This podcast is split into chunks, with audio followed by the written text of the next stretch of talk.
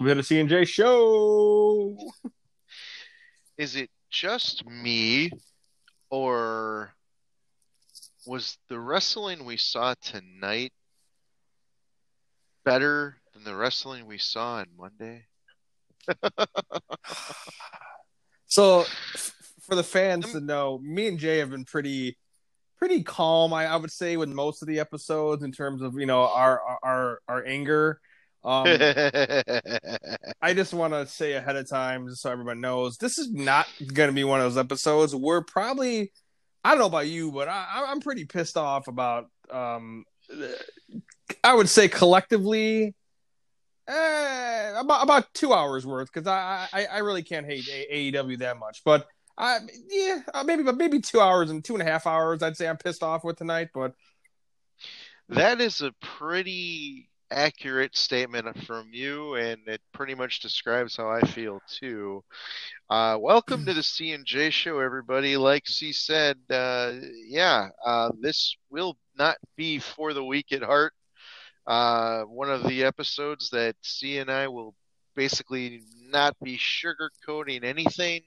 We're gonna lay it all out for you. yeah, and parental advisory label. pretty much. And if you don't like it, that's okay. You don't have to listen. But we don't like a lot of things, so it's time to talk about it, Um, well, real, isn't it? real quick. Um, well, actually, well, one thing, two public service announcements. One, I'm drinking a watermelon white claw in honor of my co-host. Ah, there you Um, go. How do you how you like that? It's all right. It's not my favorite, but I mean, I it's it's not Yeah. bad. It's not bad. Um, Yeah. it goes down smooth. I'll say that. But um, yeah. Oh, also, uh, breaking news: uh, Renee Young has tested positive for COVID. Oh shit. So, um, I know this will be brought into the later conversation with AEW, but she has been tested positive for COVID. So that's an Wow. interesting situation for right now. Um, I'm wondering if she was the person that they I'm were talking about pretty with Moxley. positive. Yeah, probably, and she wasn't. Ah, They couldn't mention her, obviously. Um, right. so we'll get to that later. Um, let's get to the shit show. Um, unless you want to say anything before we start. Um. Well, I, you know, you said two and a half hours. I say let's start with a two, and then we can finish with the good. Uh, Yeah. At least the better. I, sh- I shouldn't say good. The better. And uh, new format, I, I think we should do is just Hmm, not even yes. waste our time on discussing the shitty matches and just to say that they happened because that's Um. Yeah. Well, did they? Okay. did, did they actually happen?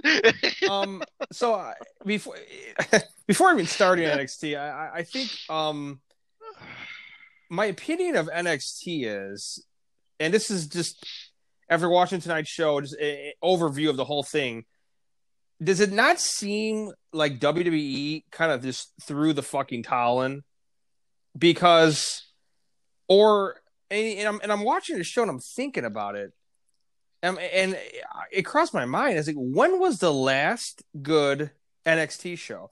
And and this is coming from somebody who's a very big NXT fan, and I'm thinking to myself, seriously though, when was the last good NXT show? uh, two weeks ago. the one after Takeover. I uh, yeah, I guess, I guess. But but but besides that, yeah, I don't know. It's been it, It's it's, been a- it's been about eighty percent bad, and I, I, as I'm watching the show, it's making me more and more think it's similar to Raw and SmackDown, and it's pissing me off. And I told you through a text message, they're wasting so much time on promos and so much time on matches that we don't even give a fuck about seeing. Mm. Like, I mean, God, I, I- mean, the entire Undisputed era outside of Roddy didn't have a match tonight, obviously. Candice LeRae didn't have a match. Mia Yim didn't have a match. People that we Wait. re- was up. Ro- Roddy had a match. Oh yeah, yeah. Well, exactly. but But but exactly. you, you That's- guys see a pattern here? But that's my point. They they're they're they're they're not having the people that should be on television, and, and there's no disrespect to uh this women's match later on, but it, it's just stupid shit. So let's just get the ball rolling here, I guess. Um, first match, Yeah. it- first match is Well, that- Gri- Grimes and Priest. yeah, they they start with a stupid angle in the back where you know the priest is down. You know, they, we've seen that a hundred times. It's so stupid. Why why why? I mean, I, I get it's set up, but whatever, and maybe they did it so you know it it, it hid the fact that Grimes could beat him, or uh, but it, it was stupid. You know, he comes out and you know, Grimes comes out, whatever. Priest is in street clothes and he has his ribs all taped up, even though he said his back's hurt. I'm like, what the fuck is this shit? And the thing that pissed me off the most on this, and I told you this in the text message, but he hit the South of Heaven choke slam, right? It's his signature move. It's his it was his finisher in Ring of Honor for years. Okay. They've even said South of Heaven when he's hit it before. He hits it tonight, and Mauro says, "Oh, it's a choke slam, and you sit down." What the fuck? what in the actual fuck? And okay, I am going to go off on Mauro in a little bit, but uh, th- this this really pissed me off. I didn't even care that Grimes beat him because it's storyline set up in the way they did it. Whatever, that's fine. Uh, it's it's this is the theme of, of both shows, I think, in a sense tonight, in uh, mostly NXT, but um, it seems like the what they're trying to accomplish, I'm okay with. It's how they're going about it that confuses the fuck out of me, pisses the fuck out of me. I just don't understand it. It doesn't make sense. So yeah, Grimes with the cave in one, two, three, whatever. Um, you know, real quick about this match too. I don't know about you, but I don't like Priest feuding with Grimes. I, I and, and I don't mean it now. I mean it in the sense of he's coming off a really good match against a top guy in Finn at, at Takeover, and now he's kind of in this match with another up and comer, and he's you know Grimes is kind of getting the best of him here and there, and I, I just don't like it. I, I I think it's I think it's a step back for Priest. You know, I think Priest needed to go forward, and I feel like he's taking a step back. Well, see, here's the thing. I, I'd agree with you in a sense, but I see what they're doing with Grimes. Really pushing him to be. Um, He's a weasel. pushing him, He's a weasel. Yeah, they're they're they're they're not pushing him to be in any title pictures. They're not they're not picture they're not pushing him to challenge for any belts. He's just kind of there. But they're using him in a way to to build other people. And you're going to be like, Jay, what the fuck are you talking about? He beat uh, Priest tonight. Well, yeah, but I, again, like I said, it's the way he did it. It's the extra added BS that nobody cares about. The the outside of the ring storytelling, which sometimes is good, but in this particular situation, it's not needed. But they do it anyway.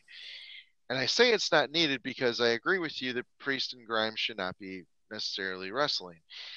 But the thing is, how they're doing it with Grimes, they did the same thing uh, with Balor that they're doing with Grimes. He gets the win, it's a shocking upset, blah, blah, blah, whatever. The only difference is they didn't have any type of extra added BS with him beating up Balor in the back to get the thing. Granted, I think maybe it was no, no, they didn't do anything with that, did they? Because it was it was like two weeks before that, where it was Priest was the one. Oh no, no, you're right, they did because Priest Priest was the one that cost Finn the match against Grimes, wasn't he? I believe. I don't. Yeah, I don't recall, but you're, you're probably you're yeah. probably right on that one.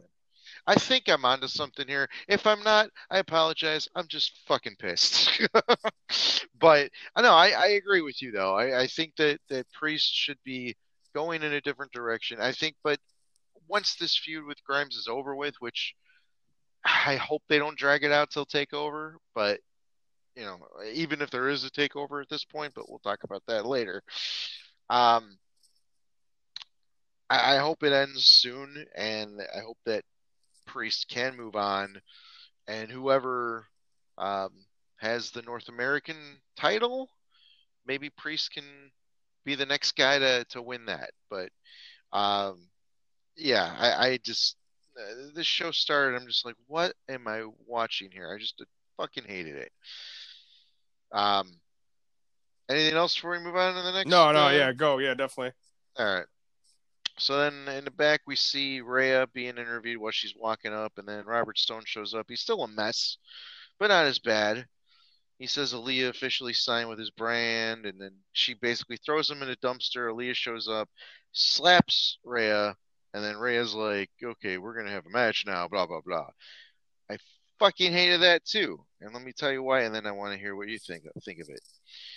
So they're trying to build Aaliyah right up up to something like she she was a jobber and then she was a heel with uh, Vanessa Borne, who I don't know what the fuck ever happened to her. She might be injured. She might be stuck somewhere because of COVID. Who knows? But she hasn't been even mentioned in months. Um, trying to build something new with her, trying to build her up. Like nobody really knows much about Aaliyah, just that she's there, right?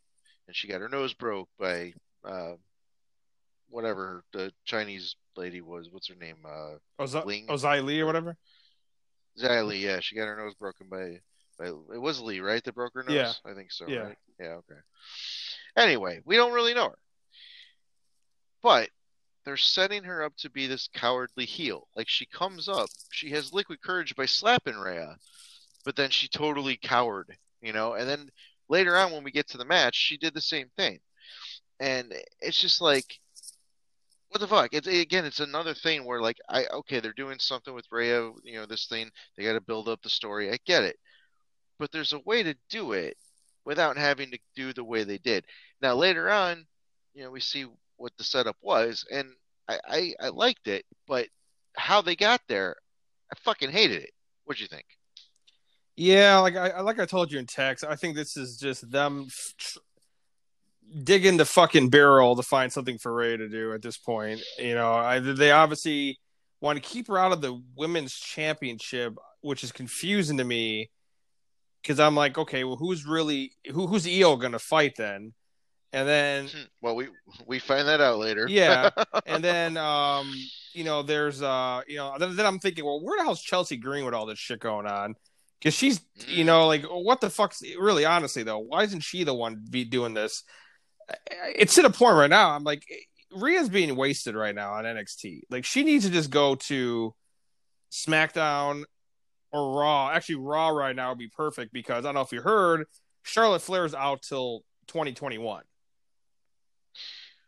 that long? She's taking off the rest of the year. Wow, I didn't hear that. Yeah, I thought it was, no, she's- hoping that she'd be back for SummerSlam. No, she is. There is no intentions of her being at SummerSlam. Wow. There's about a 95% chance she will not be at SummerSlam. She requests the rest of the year off, which she deserves. She works all the. She's the workhorse, workhorse of, of, of the women's division, and for the company for the most part. Um, so she she's requested the rest of the year off. So, you know, and on top of it, I don't know. I don't know if you heard these reports either. I know we're kind of going off off the edge here a little bit, but SummerSlam as of right now is uh, Bayley and Sasha, and it's also it's either going to be Drew and Randy Orton, and if it's Drew and Randy Orton, it'll be Brock and Lashley, and then if it's not, it'll be Brock and Drew. Brock and Drew right now is the one that's penciled in. Mm. So that's currently what SummerSlam is. That sucks. But um Yeah, we'll, we'll we'll talk about that another show. I don't care. yeah, I- we'll we'll, we'll I- get I'm into that. But um I'm glad I'm glad you mentioned it and told me, but I don't want to. Uh, there's enough bad to talk about here but, um, for tonight. yeah, they're just wasting Rhea. I, I think she'd be golden right now on, on, on one of the main rosters due to the fact that the main roster is kind of suffering from, you know, not having other people other than the fucking four horsewomen, you know, or you know, of, of the WWE. So with that being said, yeah, I, I agree with you. It was it was a stupid segment, but Yeah. Uh, then they do that uh, Thatcher catches Ken wrestling thing again. It's a re- It repeat. really seems like it's like a repeat, wasn't it? Basically. Yeah, yeah, I think it was something new, but it, it, it definitely seems like it's just to showcase him and it's not some type of faction for him. So, um, when they did this, the Santos Escobar deal, okay, so this pissed me off.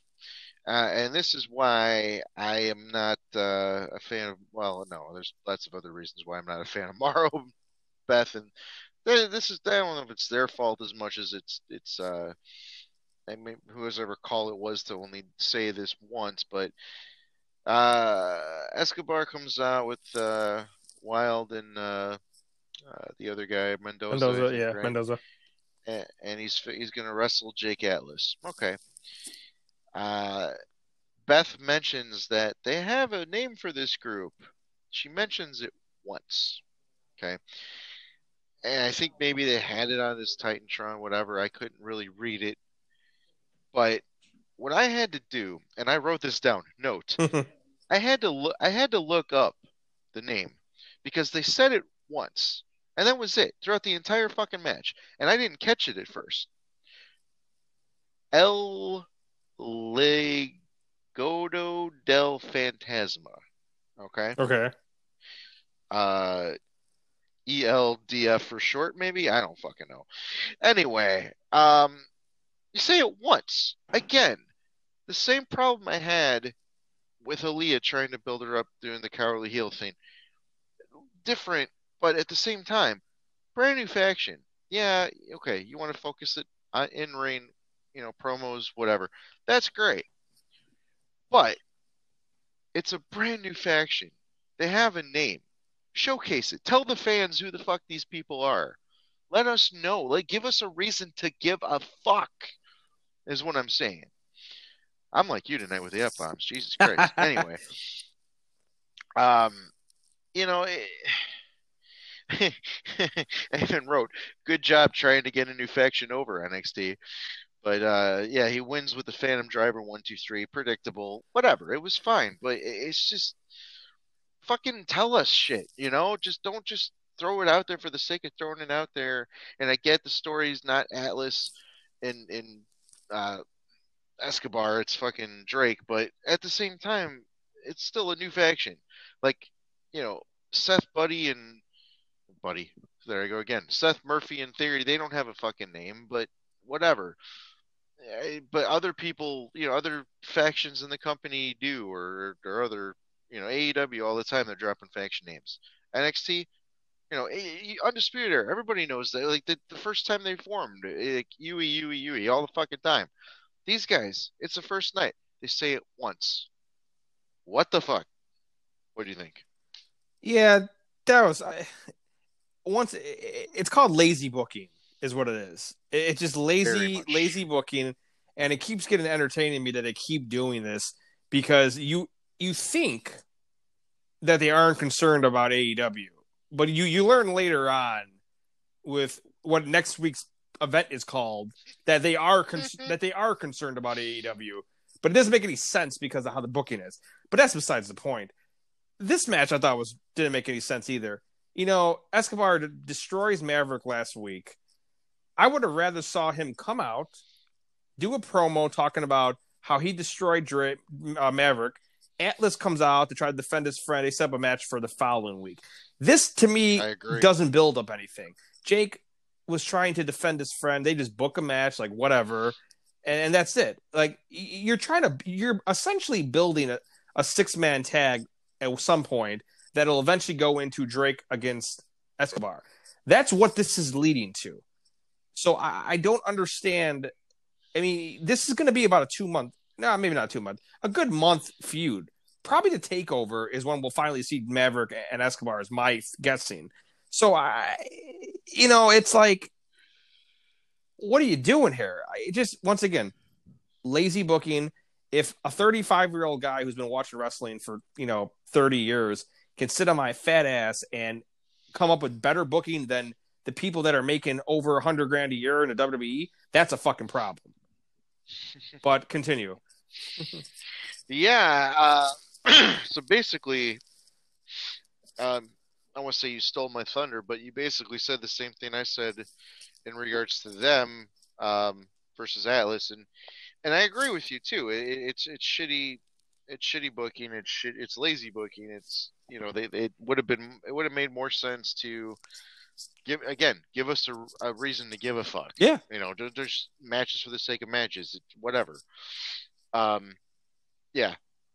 So it gets uh, a little better here, which uh, yeah, we have the undisputed era therapy again, uh, which I thought was hilarious. I thought Roddy, um, you know, getting the whole uh, the facials and like, yes, I can do it, I can do it, and then he realizes that you know the therapist is o- O'Reilly goes Kyle, and it's just all their interaction. I think is just comedy gold, and it, it, uh, by far the best thing on the show uh, so far was this entire segment. And then you know he he uh, he conquers his fear of the trunk, and now he was gonna wrestle Lumis later on. Uh, what'd you think of it? It was fine. I, I kind of didn't really like that it was a repeat, basically, but I felt they could have maybe came up with a better or, or, a different segment. But it's fine. You know, Kyle breaks out of character, and it's just good to see him involved. You know, a little more. This was definitely taped. Well, this episode actually, I, might, I wanted to tell you too. This episode of NXT was taped for sure because um, I follow Bobby Fish on uh, on Instagram, and he mm-hmm. did a full a full sleeve tattoo Ah. And he showed it off today on Instagram. And so this episode has been taped probably since last week, is my guess. Yeah, because I think they said they were to- they were going to yeah. tape like the next two. Right, yeah, I think they were taping like the next that. two. Oh, well, this one. So um. Well, yeah. At least I, next week's not taped. Though. I don't think so. Uh, well, who fucking knows actually? But um, yeah. So I just wanted to bring that attention. But yeah, it was it, it was fine. It was fine. Yeah. Um. Yeah, then in, into and and yeah, I, don't even have anything little... to say about them, but yeah, neither do I. It really didn't make much sense at all, and I'm not a fan of them at all. Um, and then they start doing the, a recap of uh, the main event, which I'm like, okay, I know you have something huge to say about this, but I was just like, all right, why are you doing this? But that's really all I have to say. I'll let you. I'll let you go. uh, I, will save it for later because it, it's a build oh, up for okay. the main event. But yeah, just okay. Uh, there's there's the first part, and then we get a Kross and Scarlett promo. You know, Fallen Prey. Yep. Uh, and now we got Kacy and Kayden against Raquel and Dakota. Uh, yeah, I hate Mauro. I really hate Mauro. Uh, he called Kacy and Kayden the Casey Express because we, you know, can never have enough expresses. And he called Raquel Big Mommy Cool. Okay, this is eh, full full disclosure. If you like Mauro Ranallo, stop listening now. I fucking hate this guy. Okay, I, I'm I, I've never cared for any of his work in this company since day one. I, I can't stand his wannabe over the top Joey Styles BS. Okay, Joey Styles is a fucking great announcer in this business. Joey Styles earned his fucking pay in this business. He wasn't just being fed lines and trying to act cool like this piece of shit is. Okay. On top of it, he's got his personal shit, which I'm not going to touch because everybody's got personal shit. But when you already don't like somebody and then you hear that on top of it, it's like fuel to the fire. But again, I'm not touching that. I'm just talking about his perf- per- professional work in this company. People love this guy. I don't see it. I don't see it. All he is to me is a wannabe fucking Joey Styles. Comes up with these stupid one-liners, whether they're fed to him or not. He sounds fucking retarded. I don't want to say that word because I love everybody, but I, I just fucking hate this guy. And he comes up with these fucking things, and he said the same shit tonight. Kai wins with a submission. Kacy taps, whatever. Um, Mauro basically ruins a lot of shit for me with NXT. I, I like, and I have liked this company for a long time. I watch, or you know, the show, this brand, whatever the fuck you want to call it. But there are certain things, the Mamma Mia shit, all of it. I just I fucking hate it. uh, yeah, I, I guess Kai on the, gets on the mic and is going to challenge Io, and you know we're going to have something up. And uh, what the fuck did I write here? Uh, seems like something something fucked up, but I, I can't rate it. I don't give a fuck. What'd you think? yeah, you know, my issue with um, well, real quick with the Io thing if she's going to get into a feud here with Dakota, which I'm assuming will end up at, at Takeover eventually, I don't like it because I, I, I think that the WrestleMania Takeover and the SummerSlam Takeover need to be taken seriously, and I feel like they could have did a Rhea and Io at this one instead of Rio and Io at you know instead of Rhea being involved in in, in your house match, I think they could have did Rio, Rhea and Io at this one instead, and then save Dakota for you know the next. It just I think it was kind of like no one really wants to see that in my opinion. It's different, sure, but I just eh. Um, as far as the Mauro thing goes, I don't hate him, but I will I, I will say he is excessively over the top, way too much, and he takes up he takes attention from the match sometimes because of his voice, and he just it, it's like it's like overkill. And I agree, the Mamma Mia's and the uh, you know every goddamn crazy move he could think of, he's like oh, you know he's like oh, he's just going nuts. Like I, you know, like listen, you don't have to do that. Like, and once again, I'm not going to tote AEW, but if you go to AEW and you listen to Jim Ross who is widely recognized as the greatest announcer of all time. Personally, Bobby Heenan, Bobby Heenan's my guy of all, all time, but that's debatable in terms of you know the, the, most popular and the best of all time. Whatever. Once again, uh, same with best match of all time. Everybody has their own opinion, but um, mm-hmm. even Tony Schiavone, you don't need to go full scale all the fucking time, and that's the problem. Mauro, he's he's on a ten all the time, and it takes away from the matches. He doesn't. I think Randy Orton said it best about NXT guys, and he should. It's actually about the NXT announcers too. Randy said they do so much shit in one match that mm. there's no build up for it, and that's the difference between you know the main roster, which I don't buy anyway. But regardless of that, because most of the main roster matches suck. But um, but I, I, get where he's coming from. That's the same in Mauro. There's no build up for his excitement. It just constantly, even in a shitty match, he's excited, and it, it's asinine. But yes. so you calmed me down a bit. uh, all right, yeah. Enough of that crap. Yeah. Uh, what? What? Before they went to Kross and Reed, what happened after Kai got on the mic and challenged you? I don't remember. Oh, I remember now. Okay, because I'm trying to remember, uh, recognize what I wrote here. Seems like they recognize that they fucked up last week with the ending of the show with Sasha and Bayley with Io beating her up because Rhea, you know, mentioned her that he she respected her there before Stone showed up, and now Kai is challenging her. So I'm like, okay, you know, they're they're at least mentioning, oh, Io thinks she's the best. Oh, no, she's not because you know, blah blah blah, whatever. At least they addressed it. Um, but whatever. Uh, it doesn't really fucking matter. Kross and Reed, uh, Fallen Prey. Uh, I know you want to talk about this because you uh, really enjoyed it. I do have some issues with it, but not with Kross or Scarlett. I think they both did a great job. Um, Kross wins with a submission. Um, so what the hell did I say? I can't read that. All right. Uh, while I think of that, give us your thoughts.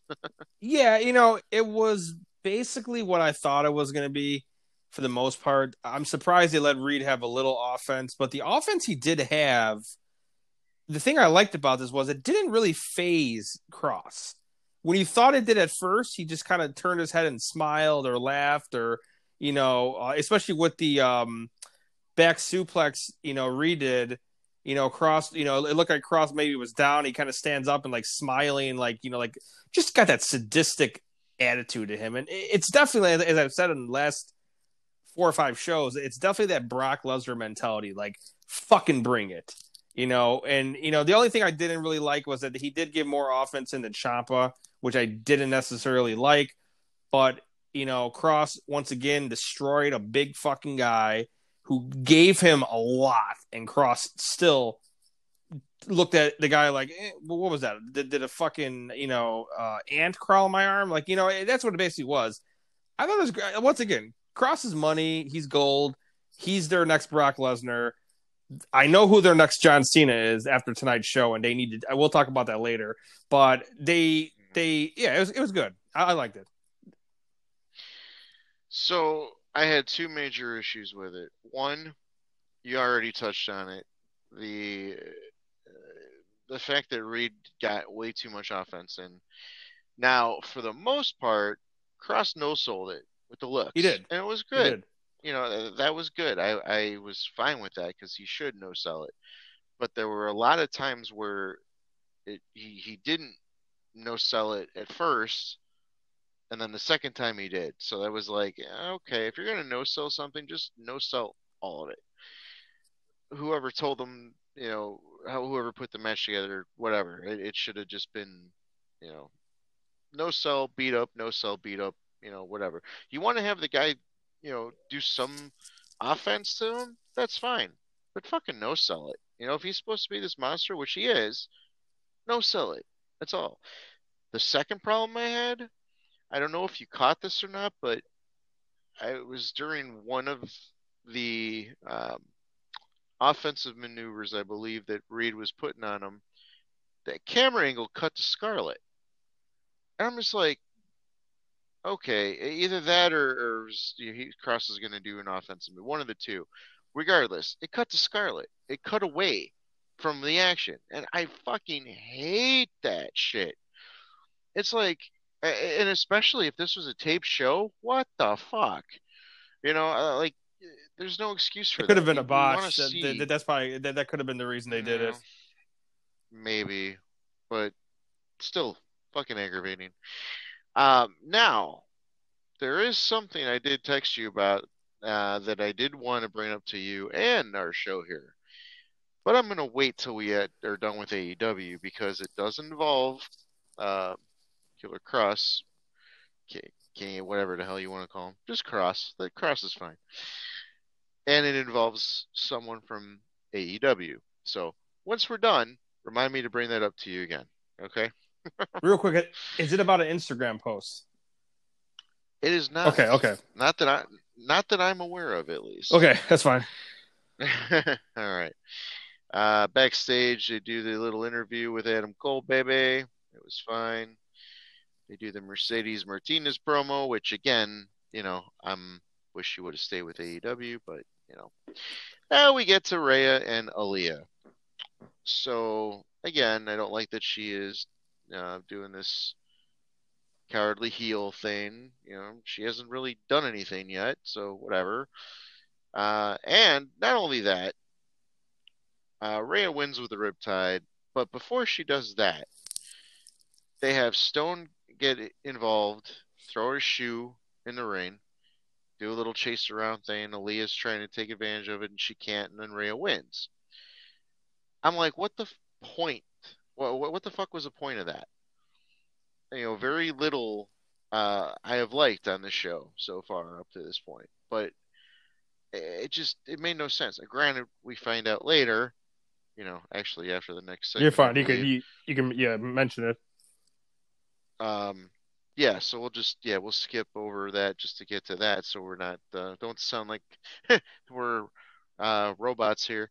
So yeah, later on, Robert Stone and Lee are in the back in a tab with Regal, and uh, basically he wants a rematch for Aliyah, and uh, Regal makes it Stone and Aliyah versus Rhea, and then Stone's like, well, she loses, then you know, she has to uh, join my brand. He goes, I don't know. And then she shows up and just pats him on the shoulder, say, Yeah, I'll do that.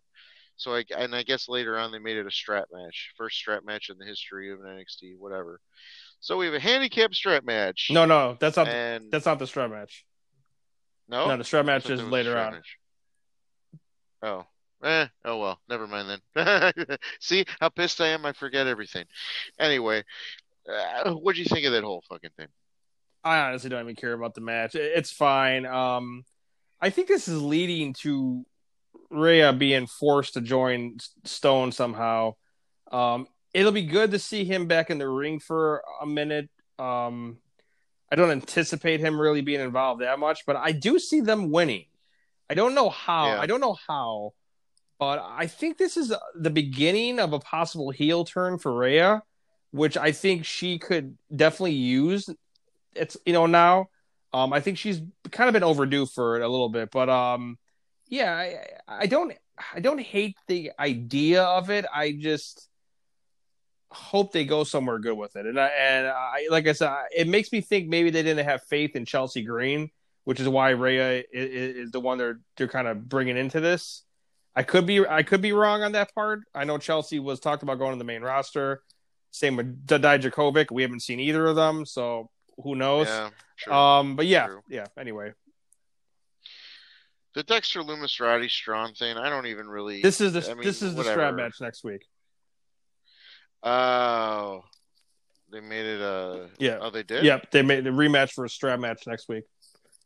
Oh. Oh well, I, I thought it was this one. Anyway, it shows how much uh, attention I pay when I'm pissed. Um, yeah, this I, I don't like. I said, Roddy conquers fear of the trunk, but not Lumis. Uh, the, there's two things I, I noticed on this that I only want to bring up. Lumis wins by count out, whatever. Roddy disappears. If we did not see Velveteen Dream in this segment, I was thinking maybe he would be in some serious trouble. We didn't see him yet. so it makes me wonder. However, the show was taped, so I don't know. What do you think of that entire thing? I think he's fucked. Um, you can't tell me that you're going to have NXT an NXT show without some mention of one of your top three guys on the show, top three or four guys. Yeah. I mean, yeah. outside of Cole, Kross, Lee, and I mean, and I'm a Balor fan, but I mean, Dream's more big on on NXT right now, so I, that to me is a sign of trouble. And there really wasn't any mention of him about anything in terms of last week with the, uh, you know, the picture of the tag team thing. I don't, I don't like it. I think Dream's in trouble right now with all, all the accusations. I think they're going to go Lumis here by himself against, you know, probably guessing. I'm, a, I'm thinking Lumis will probably just have to go through each undisputed era member one by one, maybe to give him something to do, and then eventually get the Cole if Cole's still with the company. I'm just guessing, but um, I don't like it. I don't like it for Lumis. I think he's now kind of stuck in the jam. Um, yeah, it sucks. Uh, yeah, I, I don't. I don't even know. I mean, we'll see next week. If Dream's not there next week, or we, we should find out regardless in the next couple days anyway through through you know dirt sheets. But um, Mhm. yeah, if he's not there next week for sure, I, I would say something's wrong. Yeah. Uh, so they ran down, speaking of next week, what their counter to Fyter Fest is going to be. Oh god, this is number one contender fatal four way for the NXT women's title with uh, Candy, Mia, Dakota, and Tegan. The feud that will never die. and then uh, they mentioned Stone and Aliyah against Rhea, and I thought I could have sworn they said it was a strap match, but they, they said it's going to be Roddy and uh, and Lumis in a strap match. yeah, Roddy, and Roddy and Lumis in a strap match. Hmm. See, I, I didn't write that down and I didn't think of it, and I've already deleted it, so I don't care. I believe you. Um, I did write something down here that I do want to discuss again as well, but it'll be after because it kind of ties into the AEW stuff too. Uh, just remind me to come back to uh, too many something. Yeah, or, or, or- yeah, just just remind me. Uh, main event time. Uh, oh wait, let me let me make a quick point here. Um, World Wrestling Entertainment, you're not fooling anyone, and you're proving how lazy of a fucking company you are when you announce less than. Oh, I'm I'm I, what's up? I'm I'm gonna get to that. I'm gonna get to that. I'm, I'm not even gonna talk about the match yet. I'm just reading Okay, okay, okay, okay. because that because that happened right you know before the match. Yeah, you're right. So, That's fine. uh, all right. So basically, uh, what did I write here? Oh wait, they had a commercial. Oh no no no no no. You're right. You're right. You're right. This this happened after the match started though, because they had a commercial break with 20 minutes left, and then another one with 12 minutes to uh, to go. I'm like, what the hell? And we'll talk about that too. But you're right. I think I just wrote seriously in all caps. Uh, they they aren't fooling anybody, and and I, you mentioned something earlier uh, in regards to this. Um, it's I don't think it's necessarily that they're doing it because they see AEW as a threat. I think they are doing it to piss off AEW because technically what they're doing is they're calling the NXT episode next week the Great American Bash. And they're using Cody's father's creation, which basically he created the Great American Bash. They saw they used his picture in the promo to promote it. If I'm Cody, I'm not going to be pissed at it. But if I'm WWE, I'm doing it. You know, all I can can think of in my mind to think of why logically they're doing it is to try to piss Cody off. Well, Cody and Hager's next week also. Well, yeah, to combat it too. True, true, true. Uh, we did get a picture of the Velveteen Dream in this promo, though, too. So he actually got more mention than Sammy Guevara did. Hallelujah! But we'll get to that. Uh, go, go on though. say what you're going to say. It's just you can. I don't understand how they think. Okay, you've known now. How many weeks have we known now the Fyter Fest since really since Double? Well, maybe a week after Double or Nothing. I'd say that we knew it was going to be a two part. You know, one the eighth and the, the first and the eighth. So you wait a week, less than a week, till the show airs to call it the Great American Bash. You've done this. I believe. I believe they waited until the final commercial break of the show before it. Yeah, so it. less. yeah. While you've done this before, where you've advertised Clash of the Champions, you know, a month or two in advance. Like you've done shit like this before with advertising. You advertise this as if this is something important, as if wrestling fans are not going to watch AEW. Now, I'll tell you a little, uh, a little subtle fucking concern. I think they're maybe they're throwing out here is too. Is oh okay, well yeah, you know what? We'll do Great American Bash because Dusty, blah blah blah. You think it has anything to do maybe with a little concern about the Four Horsemen kind of looming in in in, in AEW? Because I do. Mm. Personally, yeah, it could be. I do. Could be. I and I, I think be. maybe something leaked that Cody and Hager was going to be on night one, and they were like, "Oh, okay, well, we got to figure something out for night one because we already, you know, got this dumbass fucking champion versus champion match on on the eighth. Um, mm-hmm. once again, lazy booking. No one's gonna give a fuck about this. It'll have less ratings than Fyter Fest for fucking sure and that's all that matters. And I don't care. so let's go to the main event, which is another shit show. So I noticed this with five minutes to go in the show. I saw a pin attempt. Now, I didn't care to go back. Uh, maybe I should have, but whatever. Was that the first pin attempt in this entire fucking match? I don't recall, but I know there wasn't a lot. It may have been. It may not have been. But what the fuck? I mean, the match is fine, but with uh, you're having a, a, a three way, it's your main event. You wait till five minutes to go to do the first pin attempt.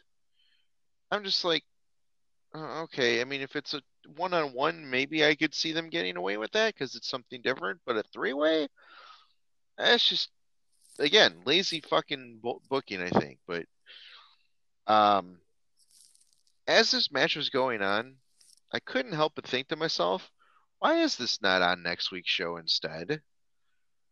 Because, in all honesty, they didn't need to wait, you know, a week, especially if they know they're going up against Fyter Fest.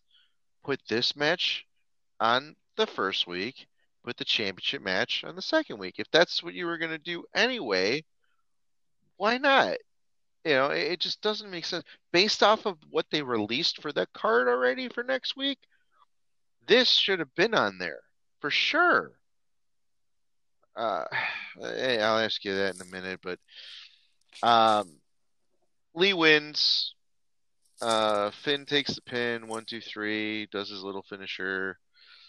Um, Cole and Lee have their little face off to end the show, and that's yeah. Um, what do you think of everything I said there?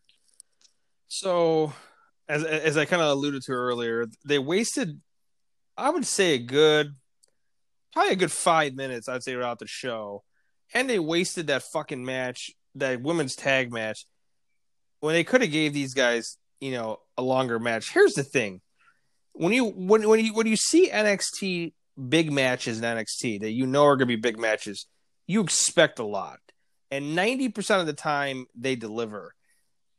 I think to myself, okay, you guys gave Bryan and Styles 40 minutes on a two hour show. You gave Lee Gargano and Balor, who could, could tear the fucking house down if you let them in a triple threat. You give them probably less than 20 minutes. I don't like it. Especially for a match that has so much um momentum and so much um, on the line. I think this was a very bad call how they did this match. It should have been longer. It should have been longer. It, it should have been more aggressive. As I, I sent you a text message, it felt like there was a lot of standing around. It mm-hmm. wasn't as fast paced. It felt like a it felt like a SmackDown main event. It didn't feel like a typical NXT main event. Um, I wasn't a big fan of the finish. I thought it was lazy. Mm-hmm. I didn't think it really made Keith Lee look great. Mm-hmm. I agree with you. I, we didn't expect him really to lose because doesn't make a whole lot of sense for him to lose. Um, I wanted him to, but I knew it wasn't going to happen. The only thing I got out of this match, and I brought it up earlier, is he is their Keith Lee. I'm sorry, he is their John Cena. well, I, should hope he's their Keith Lee. I, I, I know he's he's Mia Yim's Keith Lee. I think they need to push him as the face of the company. Yeah, I really do. I think he has enough um, character. Uh, what he does in the ring, he's a natural face. I think fans will get behind him for a lot of reasons. Um, I think it's a smart move. I think they need to get him on the main roster. I think him and Kross need to go on the main roster soon on separate shows. Yeah. I think you need to put Keith Lee on SmackDown where he's going to get that Fox audience. You need to put Kross on Raw where he's going to get the more of the cable audience and be able to do maybe a little bit more, you know, explicit, edgy. yeah, edgy, explicit shit.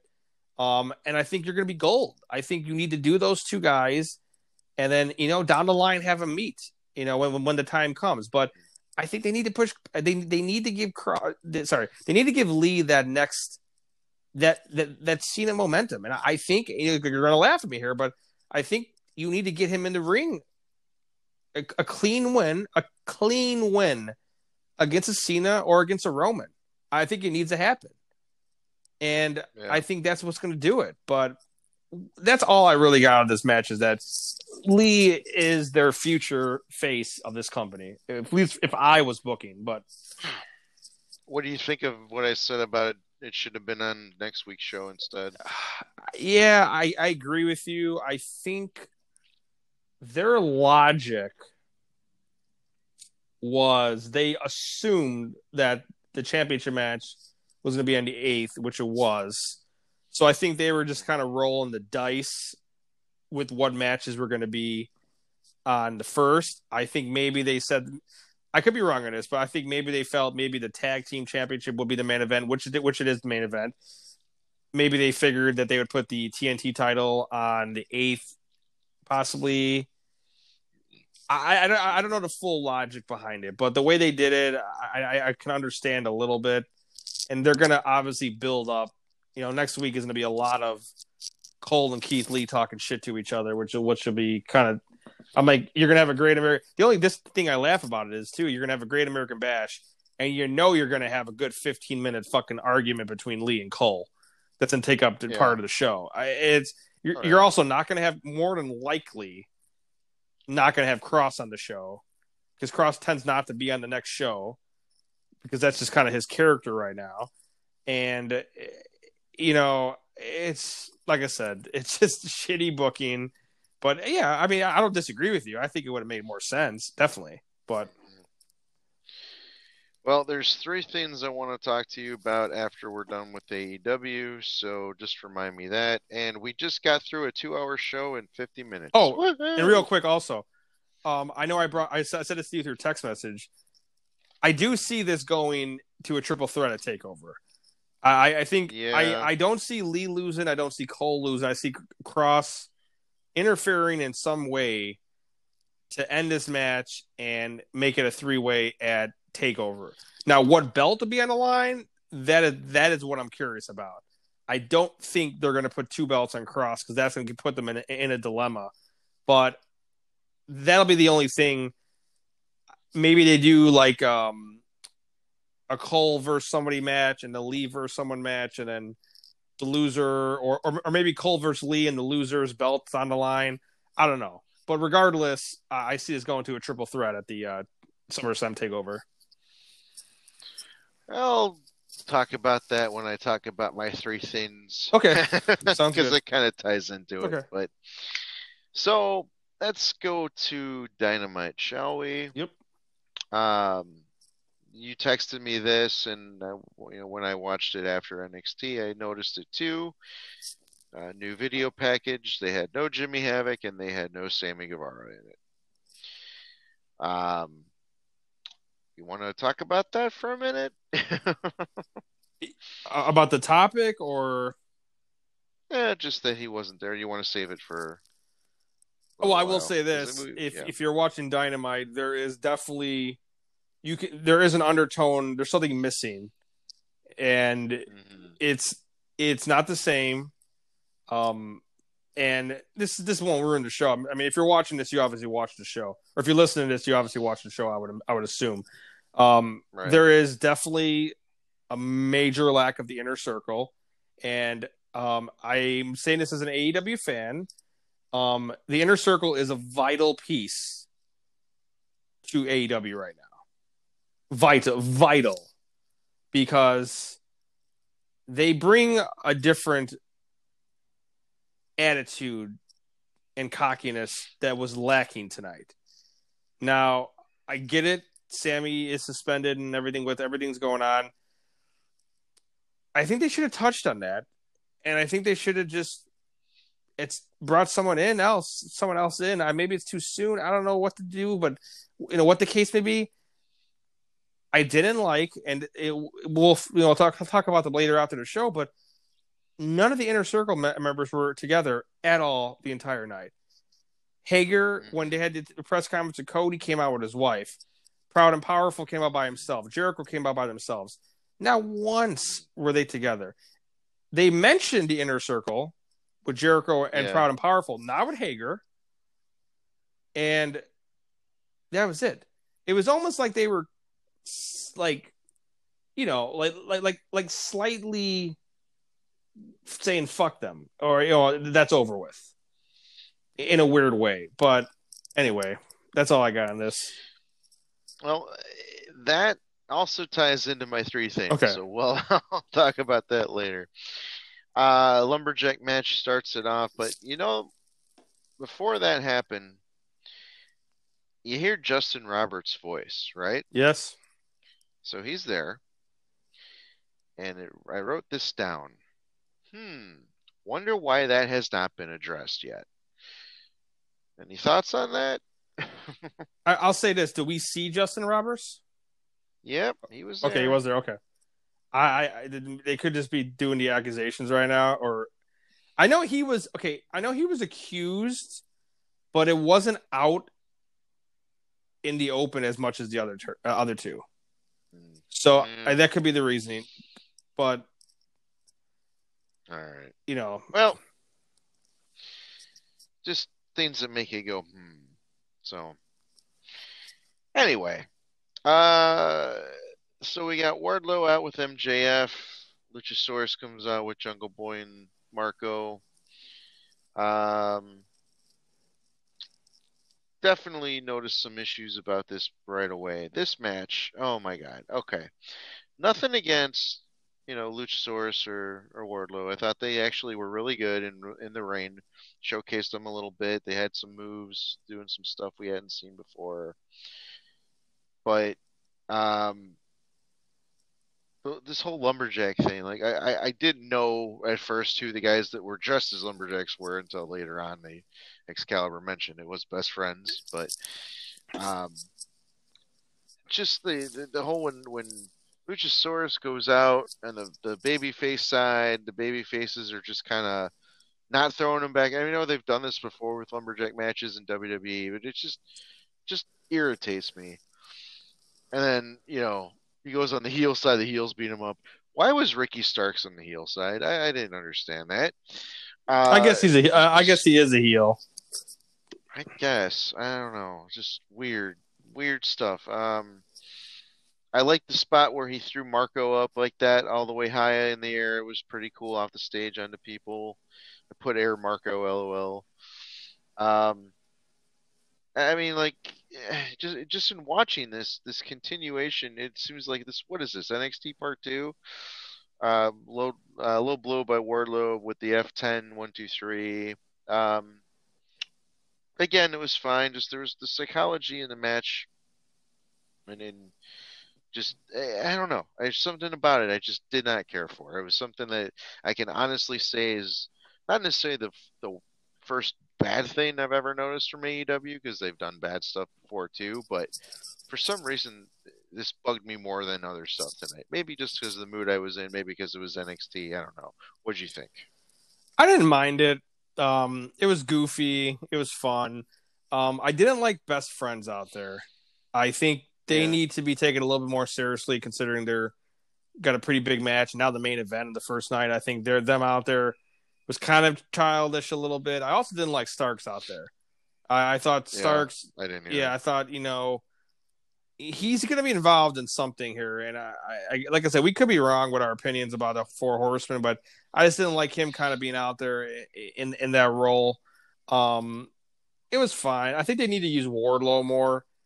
Um, I think he's very good, and I think he definitely has um he he he could be he could be something special if it's right. Um, love the finisher he does the F10. Um, mm-hmm. one thing I didn't like is how fast they announced MJF and um, Wardlow yeah. against Jurassic uh, Express. I thought that was literally just like holy fuck, they're not even out of the ring yet. You know, like yeah. I mean, like I I will say this, I'm loving that Tony's getting involved. I I I was concerned about this early on if it was going to be the elite kind of running the show, but Tony Khan is definitely taking steps here and becoming like the the Vince, which he is in, in general, and you know, but more behind the scenes. He's not really involved, you know, in front of the camera, but his voice is heard, and you know who's in charge. You know, like yeah. you know the authority figure. It's like the exact opposite of WWE, what we complain about yeah. on the weekly. And, and like I said, I'm not saying it's, it's a bad. I thought I, I thought they could have maybe waited. Hell, wait a minute, one more minute, it would have yeah. been fine. But it was just so fast, like holy fuck, like you know, like Jesus, they they just they're still in the ring fighting. Um, but that's just nitpicking to nitpick. But anyway, it, it, it was fine. Yeah, I've done a few of that this week so far, but yeah, no, I agree with you. Um, techniques by Taz on Brian Cage, that was fine. Uh, ran down the rest of the card for today uh, tonight's show, and then you got the Britt Baker, Tony uh, Schiavone interaction. I love this entire. I, I, I love it. I love the gimmick. I love the new Britt Baker shirt with the Rolls Royce logo. Oh yeah. uh, Rebel was there again. Whoever the big guy in the mask is being her security was, she's got this this like uh, glass case that she's in and she's drinking her mart or uh, apple teeny martini, whatever the hell it was. It was funny, you know. It was entertaining. I think she's comedy gold. I think she's got this heel persona down pat. I think she just needs a little bit more polishing in the ring, and I think she is definitely the future of this company's women's division. What do you think? Oh, I've I've said it before. I do. I agree with you 100. percent I think she's one of the best things AEW has going. She is the best thing the women's division has going by far, and it's not close. Um, Oh yeah. she's a great heel, and which is like, and I brought this up I think two shows ago, three shows ago. It's so crazy because it's polar opposite as what she is in real life, and it's just it, it, it's it's kind of funny that it is that way. And um, yeah, if she just gets a little more polish in the ring, like. It, it, she doesn't need to be uh, on the level of, of Tessa or Charlotte, but if she's on the level of say Sasha, which is even kind of high. But if she's on the level uh, uh, of Alexa, she'd be gold. You know, like she just needs a little bit more polish in the ring, and it's going to be awesome for this for this company. And um, I'm looking forward to it. I, I think she'll get there. I just think, it, especially if you're if you're you know boyfriend husband, I don't, I don't think they're married yet, but boyfriend is um, Adam Cole. You'll get there at some point. Yep, I agree. I agree. Uh, now, before we go on, I did want to make mention that I should have made mention at the top of this. Uh, unfortunately, due to time constraints and the fact that AEW just talks about them now anyway that they didn't before, Dark with J segment has been dropped from our show for now. But, you know, if something happens that's not covered that, you know, we need to cover, we'll talk about it at some point. But just for future reference, uh, if you want to know the results from AEW Dark, just watch Dynamite. You'll see it. uh, so, uh, Shida against Red Velvet. Um, they did this a couple times tonight where they just announced the the first person where the other person was already in the ring. And like they, I think they did it with Cage's match early on too, and I, I didn't care for that, but whatever. Nitpicking and nitpick, like you said. What I did like about this was Penelope and Kip were at ringside, and um, you know Ford basically slapped her, and she tried to take uh, get go after her with her nightstick or, not nightstick or kendo stick or whatever. And then basically she goes in the rain, hits the Falcon Arrow one two three, whatever it was, what it was, and then they start brawling in the crowd, which uh, I liked. Um, I didn't like that Red Velvet pretty much just, you know, jobbed to her within no time, but I know the focus is on Ford, so um yeah, you know, it was it was entertaining to see them brawling in the crowd. and it gave kind of gave me a reason to give a shit about the match, and you know, it was what it was. What do you think? Yeah, you know, the issue with matches like this, and even with Cage or later on, is and I and I know the Cage one was kind of last minute because Moxley couldn't be there.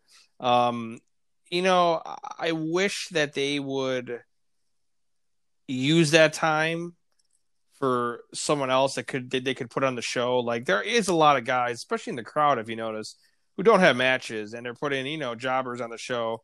They could have did they could have did a backstage segment with this. They didn't need it to be a match. They could have used this match for um anybody, you know, anybody, the pineapple Pete and somebody, you know, or Peter Avalon. They could have gave someone else a, a shot of dynamite, you know, and not, and not did this for what it is. But it's fine. It's the build up for next week. Um, I kind of think Penelope's going to win, but we'll see. Then again, I wonder if maybe not because of you know Sabian and Havoc not being a tag team. Maybe they wanted to, you know, Sabian and Havoc to win the tag belts at some point. Have like all three of them, you know, with the belts. Maybe not. I I, I still kind of think Penelope's going to win this next week, but we'll see. I hope so. I'd love to see that, but I didn't until tonight think that she was, but now they actually, you know, made it interesting. So, like you said, we'll see. Uh, yeah, we got Cody and uh, Hager press conference. Um, it was okay. There was a few issues I had. Like Allie was out there, but QT wasn't, and you know, like I, we know why QT wasn't there because of the COVID thing, but um, you know, Allie is pretty much there for him. You know, she's not there for Cody. She's not part of the Nightmare family, as far as I know of. But she was still there. It was just kind of mildly annoying. But I kind of like that they treated it like an actual press conference and people actually asking Cody questions. And Cody's promo was good. I thought Arn's promo was good. And, uh, you know, then Hager shows up. And then as, as soon as uh, his wife grabbed that glass. I'm like, oh shit! And of course, splashes Cody with the water, and you know, it was it was good. You know, I don't think it was great, but you know, I thought it was good. What do you think? It was fine. It, it was kind of unnecessary to me. I, I think the Allie thing is makes sense because they want to kind of keep her involved, and uh, especially with you know if with the QT thing is we don't know how many weeks he's gonna be out in case he is positive or anything for COVID. Who knows? So they obviously want to keep her involved with the Nightmare, you know, family. Um, the thing with this is I didn't think they needed to do this. Like this isn't. I mean, it's tough for me to say this is the fourth biggest match on the card. You know, like you you got the championship match, you got the tag team match, which I think is bigger than this, and I think the Cassidy and Jericho match could fucking main event the night for one one if they wanted to. Like I, yeah. it's tough for me to take this as that big of an ordeal, and I don't see Cody losing to Hager. I, you know, like, eh, but it's fine. I, I, like I said earlier, I just didn't like that the inner circle wasn't with him. I think that's a that's a warning sign for me with the inner circle. But yeah, well, it was what it was. Now we get the Sonny Kiss and Joey Janela vignette. Um, okay, thoughts? I'm going to save my thoughts for for the match to, to include with the match because I, I do I do have okay. I do have some thoughts. All right, so we have the match next: Colton Brodie against Kiss and Janela. They were already out; they didn't get an entrance. Colton, you know, Brodie come out, and um, that was kind of annoying for me, but whatever. Um, the Janela's wearing short trunks, and then I'm like, oh great, P and P commercial, lol, my favorite. Uh, Lee and Cabana win. Lance Archer comes out of nowhere, beats up Kiss and Janela. Um, Jake, I noticed, shaved the side of his head again. And that was really it. I, I don't really have much else to say about the segment, the match, the vignette, none of it. What do you got? Okay, so I don't know, and I've stressed this in before. I think they're wasting Joey Janela. Um, mm-hmm. I don't know where they're going with this. It, it's it's weird. Like, did you see Joey smack Sonny Kiss's ass before the match? Like, I'm like, what the fuck is going on? Like, listen, I am 100, and I say this, and I seriously mean this. I am 110 percent for anybody sexual orientation wise. I don't give a fuck who you want to date, love. That's I don't care. I love it all. Go for it. With that being said, eh, Sonny like could wear a little bit more clothing when wrestling. I, I get the gimmick, but it's a little. The shorts are a little short. I think very talented. I was actually surprised. It's one of the really first matches I've really got to really watch him like do things in the ring, and very good, very good wrestler. I'll yeah, I'll say that he is. I'll say that. Um, I don't know. It just I don't like the angle. Now, now I feel like they don't have anything for Archer to do, which is why I think he should have won the TNT title to begin with. Like they don't have anything for him to do right now. Um, so he's going to beat up Joey Janela at Fyter Fest because they announced that, and then you know like you know, you you knew the Dark Order was winning. I, there's no doubt about that. You know, and it's like it's just more pinning more points that Cabana's joining, which I think is, is almost virtually a lock at this point. It's I don't know. I don't know. The whole the whole thing's kind of yeah. weird, but yeah. yeah. Um speaking of dark, they showed a video package of Shawn Spears. He finally used the glove to beat Pineapple Pete. Yay. um, so then we have SCU. Oh, real quick, Without... real quick with the Spears thing. Hmm. And this once again is more proof to me that there's some four horsemen going on because of keeping Spears relevant uh, on Dynamite, hmm. keeping the glove relevant, keeping Tully relevant but we can elaborate that at, another time. But anyway. Yes, we will.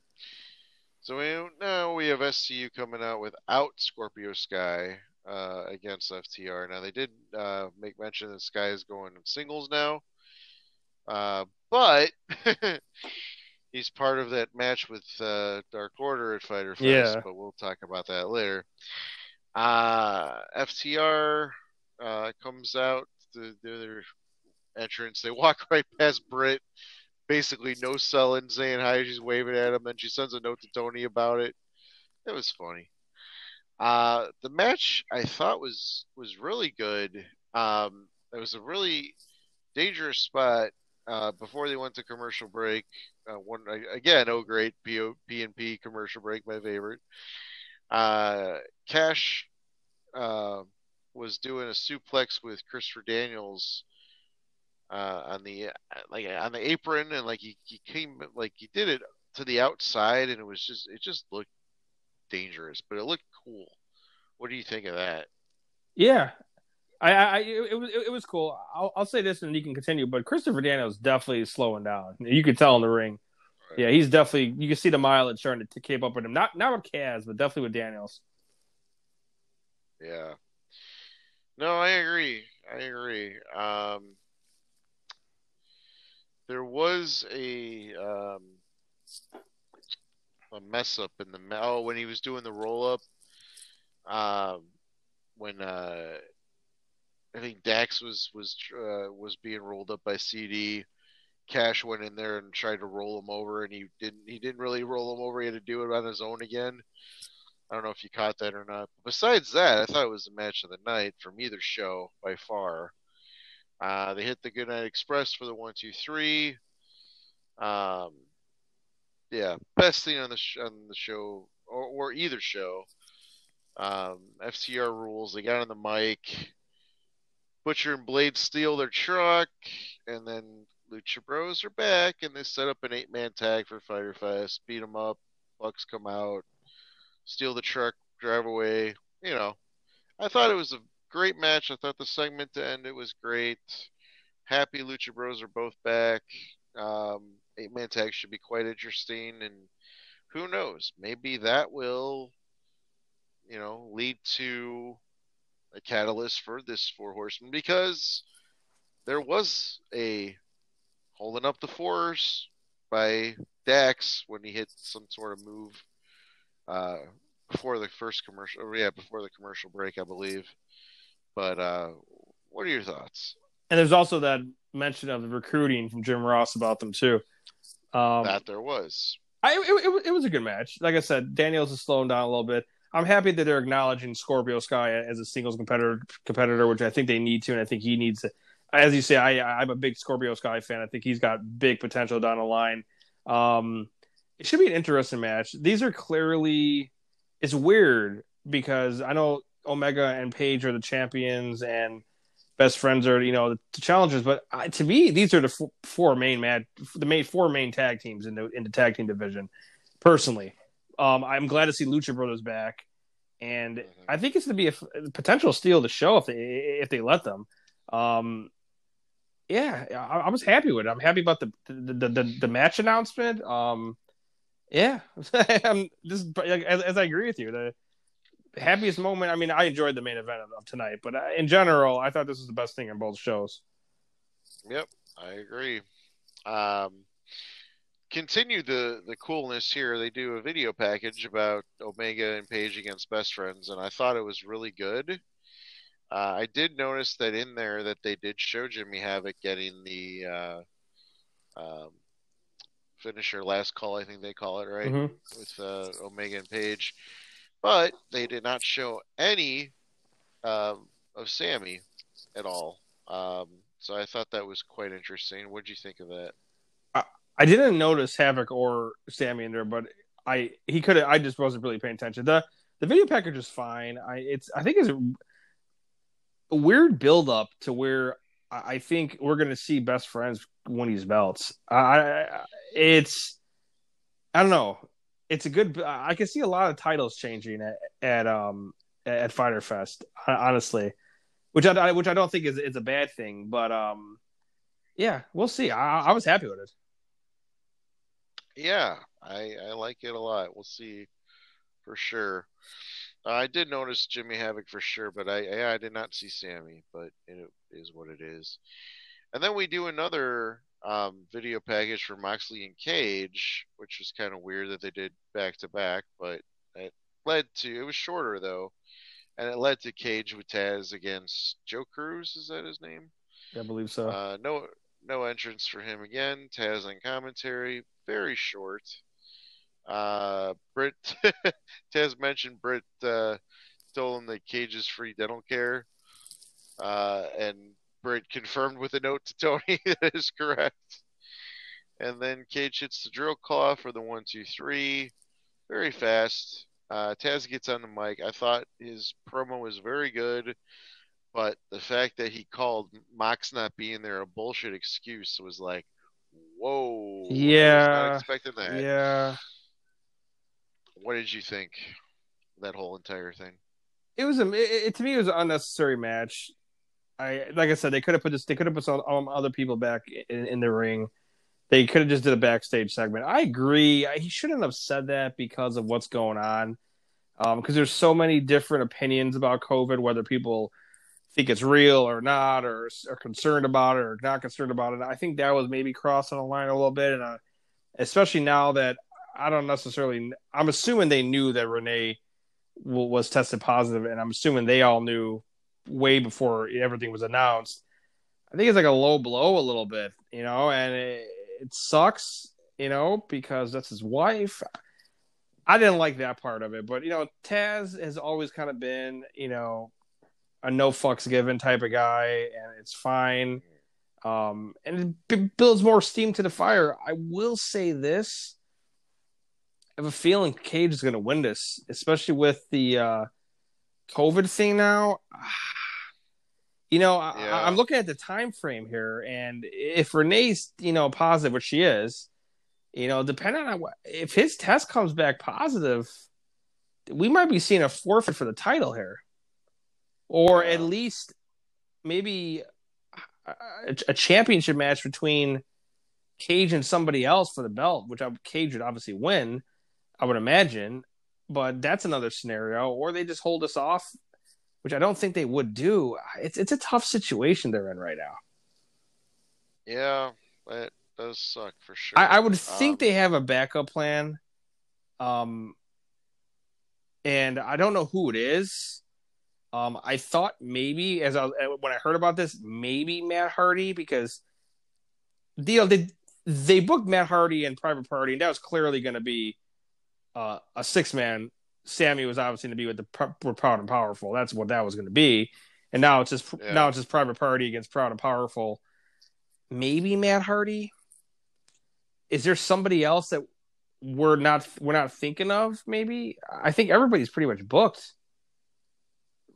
Yeah, I don't know. I don't know. You know, I don't know. There could, there, yeah, there could there could be some surprises. Um, Tessa. just real quick though. Tessa. ah, Can yeah, you fucking imagine? Anyway, anyway, yeah. Screw you, Impact. We got them both now. yeah, exactly. Anyway. Holy Christ!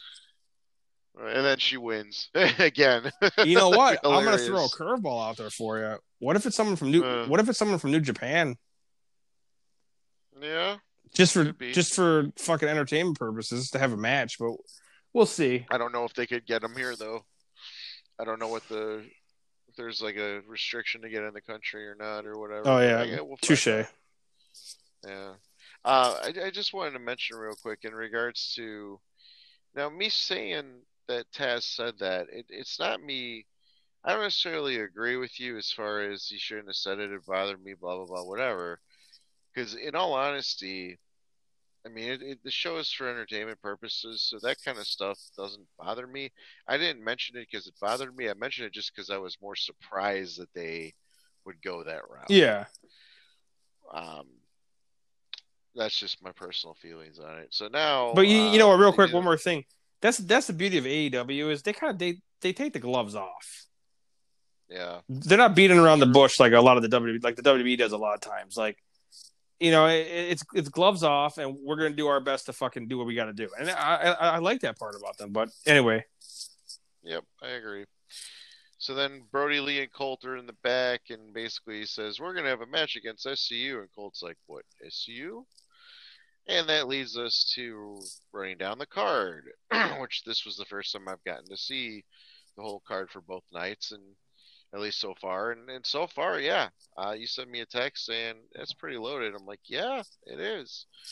Uh, night one, we've got Jurassic Express against MJF and Wardlow. Private Party with Matt Hardy against Santana and Ortiz. Uh, Shida against Ford. Cody against Hager. And Omega and Page against Best Friends. So yeah, we assume that tag the tag titles is closing night one. Uh, I really thought Cody and Hager were probably going to close it, but I guess not. Uh, that, that's yeah, I'm okay with that. I'd rather see the tag team title close it, to be honest. But uh, night two, we've got Lance Archer against Janela. Nyla Rose is in action. uh, SCU against Brodie Lee, Stu Grayson, and Colt Cabana. Uh, Orange Cassidy against Jericho. Young Bucks and FTR against Butcher Blade and Lucha Bros, and Mox against Cage. And of course, the we, we have to say the whole three famous words in pro wrestling cards subject to change. Actually, that's four words, but yeah, you know what I meant. Uh, doesn't look like I'm going to get my wish though with Moxley and Cage being on a separate night of uh, Cole and now Keith Lee, but that oh well is what it is. Uh, what do you think? What do you think of the card? Pretty stacked. Yeah, like it is given everybody who's key to the company, uh, you know, a, a, match basically. Um, yeah. The the Nyla Rose thing's interesting because I think to myself, and a, a couple things. I say, hmm, when is Slammiversary? Because that's the first thing I'm thinking to myself no, I'm not. I was like, okay. And then the other one is Riho mm. returning. I'm just trying to think. I feel like it's going to be a debut. Um, could be Kong. Yeah, could yeah, could be Kong. Um, that's what I got from it. Um, I want to double check it real quick when Slammiversary is. Yeah, it's the 18th. Okay, so it's so yeah, it's not Tessa. Um, but yeah, it, it could be Riho, it, it, could be Kong. I you know, uh, but yeah, the card the card's good. The card's stacked. Um, yeah, they got to be honest with you. I mean, they could do three or four matches could fucking headline this this show, and, and that's yeah, that's telling you something. And the tag team division's so stacked. The only the only concern, I not really even an issue. It, it is kind of weird. I agree the SCU thing and the Dark Order because it's Grayson without Uno and it's like Scorpio Sky's in there. It's kind of like, okay, what did you really need to do this? It could have just been, you know, Colt and, and Lee against SCU minus Scorpio and Uno or, uh, or Grayson, but mm-hmm. they want to obviously get Scorpio on the card, is my guess. And they don't have another prominent member of it. Well, I guess I mean Stu's a prominent member of Dark Order, so it's it's fine. Colt's joining joining the Dark Order. I, I firmly expect Dark Order to win. I think it's gonna be Colt doing a shady move, but um, yeah, we'll see. But yeah, I I, I like it. Yeah.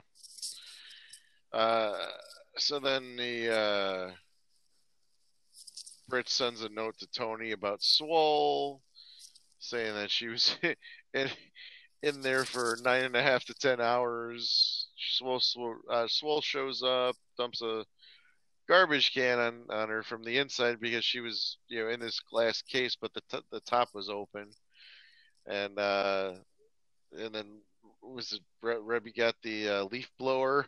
she was using that to get swole off, and get the. It was funny, funny segment. What do you think? Yeah, it's good. Gold. that's all I get. Yeah, she really is, man. She really is. And now we come to the main event as far as wrestling goes for this show. Yeah. Uh, Santana with Ortiz against Matt Hardy, and then oh great, more PNP commercials. How lovely, wonderful. uh, and this, I believe, was the first mention of Inner Circle of the night. It may have been, they may have mentioned it before, but uh, I know that uh, Britt uh, Tony said that Britt said the inner circle are on a family dental plan, which is funny. But uh, Hardy basically wins with a roll up. Uh, nice little post match. Uh, beat down by Ortiz and and uh, hitting him with the, the mad ball, and they do the sweet street sweeper, and then Private Party shows up a little late, and then as soon as I wrote that, Jr. says, "Yeah, they show up a little late." I'm like, "Thanks, Jr." what do you think of the match and all that? It was a fine match. Uh, Santana's good in the ring. I, he's definitely got some yeah. potential. Um, proud and powerful in general. They they they need to be utilized a little bit, a little bit more. Um, Hardy looked like he tweaked his leg in the match. He was definitely kind of slowing a little bit. Um, yeah. Yeah, I mean, it, you know, it was a good match. It's supposed to be Sammy, obviously, but um, it is what it is. The the, the best part's coming up, so. yep, main of the actual main event time comes, and out comes Orange Cassidy, and then Jericho comes out by himself, no inner circle. Uh, I thought it was good. Jericho on the mic. Uh, the Brian Pillman reference was pretty cool. Little name drop there. Uh, then Orange basically does his usual stuff. Uh, they start brawling throughout the crowd. Orange uh, Orange started juicing again from his ear, from a shot from the camera. Jericho doing his camera stuff again, and um, you know, I, I, the segment was good. It was it was gold. You know, Orange doing his thing. Uh, the only issue I had with it is so this is on night two of Fyter Fest, right? Yes. So if I was AEW, I would have closed the show with something to set up a match that's going to happen on my night one. Yeah, I can just I can I can understand that. Just for continuity purposes. Other than that, I had no problem with it. It was pretty cool seeing them brawl through the crowd, seeing it kind of felt like it was a sense of normalcy while they were brawling by uh, in the stands where there were fans, and you know, it was it was it was cool to see. It put a smile on my face. So, I know you you want to talk about this, so uh, have at it. well, I know the main event next week's the tag team championship, which is fine. I think they could have moved the uh, TNT title to night to the second night, and then did this as the main event for next week if they want if, if, they wanted to. Um, it's crazy, but this is a main event match, and it, it's it's it's nuts. But uh, I said this early on with our show that I felt that they are gonna they're gonna skyrocket Orange Cassidy because of his popularity, and they are. And they're it's clear as day they're, they're pushing him to the moon. He's going up against the biggest star in the company, and um, you know he's they're showing more sides of him. They're showing his vicious side. Um, I think he's money, man. I think he's gold. He's young. I think he's, you know, I, I say this all the time. His gimmick's fucking gold with, with people. People love his gimmick because they, yeah. they know he starts off the match like a slug, and then he goes fucking bananas. And I, I think that's the thing that that people love about it. I, you know me, I'm a big, big Orange Cassidy fan. I think he's got a lot of potential. I think Jericho is going to make him in this fucking match. I think Cassidy's going to win. Um, I think he needs to because I think this is a major win for him. I don't I don't think Jericho winning is going to help him at all, and it doesn't do anything for Jericho to to to win against Orange Cassidy. Um, because Jer- at this point Jericho's a made man anyway. He doesn't need any of that. Um, I, I think it's a very important match for Orange Cassidy, man. This is kind of a make or break match for him. You know, it's for for where he's going to go to the next level here. You know, and I think the next level after this is do you consider him for the TNT or the championship match? Do you consider him in one of those matches at some point? I still think he's a ways away before that because I think there's at least two or three guys ahead of him in, in that in that stance. I mean, MJF for sure, and you would have said Sammy, but not really now, at least for the time being. So, and I don't necessarily, I wouldn't say Jungle Boy. So, you know, you got at least MJF and I would even say Scorpio to, to, because of his age and experience. I would say are are ahead of Cassidy a little bit in terms of do we take him serious in a championship match? But he's he's on the fucking he's on his way. He's on he's on the train moving forward. So um yeah, I like it, man. I was happy as hell watching the end of this. Yeah, I I kind of agree with you as far as the um, you know push, pushing Cassidy. I don't necessarily think he's going to win this match, um, but at the same time, um, I don't think he needs to uh, in order to, you know, continue having to push uh, the way you know he is. So um, I know there's a few things that I would like to address. Uh, you know, since we are at the end of AEW here, but we got to take a quick uh, commercial break. Yeah, we're gonna we're gonna throw our our sponsor segment in here now, and um, usually it's in the beginning of the show, but we're gonna throw it in the uh, this part of the show. So we'll be back in a little bit. All right. Welcome back, and thanks for listening to the Anchor um, commercial um, sponsor segment. Um, Anchor's been awesome to us, so we definitely appreciate that. And now here comes, um, I guess, a new segment of the show called CNJ Bitch. So I guess basically what we're going to call it. So. Well, I think we did a little bit of that earlier in the show too. At least I not as bad as um, I expected, but yeah. Um, you can go f- I, I, first because I know you said you had like I, three things. Yeah, I, I pretty much, uh, you know, I uh, I let Mauro have it. And I, I'm sorry for all of you people that are um, fans of Mauro. You know, I did put the disclaimer out there. if you are, stop listening now. So, uh, but yeah, I, I, I got a couple of three things I want to address here. The first thing, I guess, since we still are finishing up with AEW here, one thing I noticed, and th- th- this goes into what you were saying before about uh, the inner circle uh, pretty much not being mentioned, or if they were, you know, keeping them separate.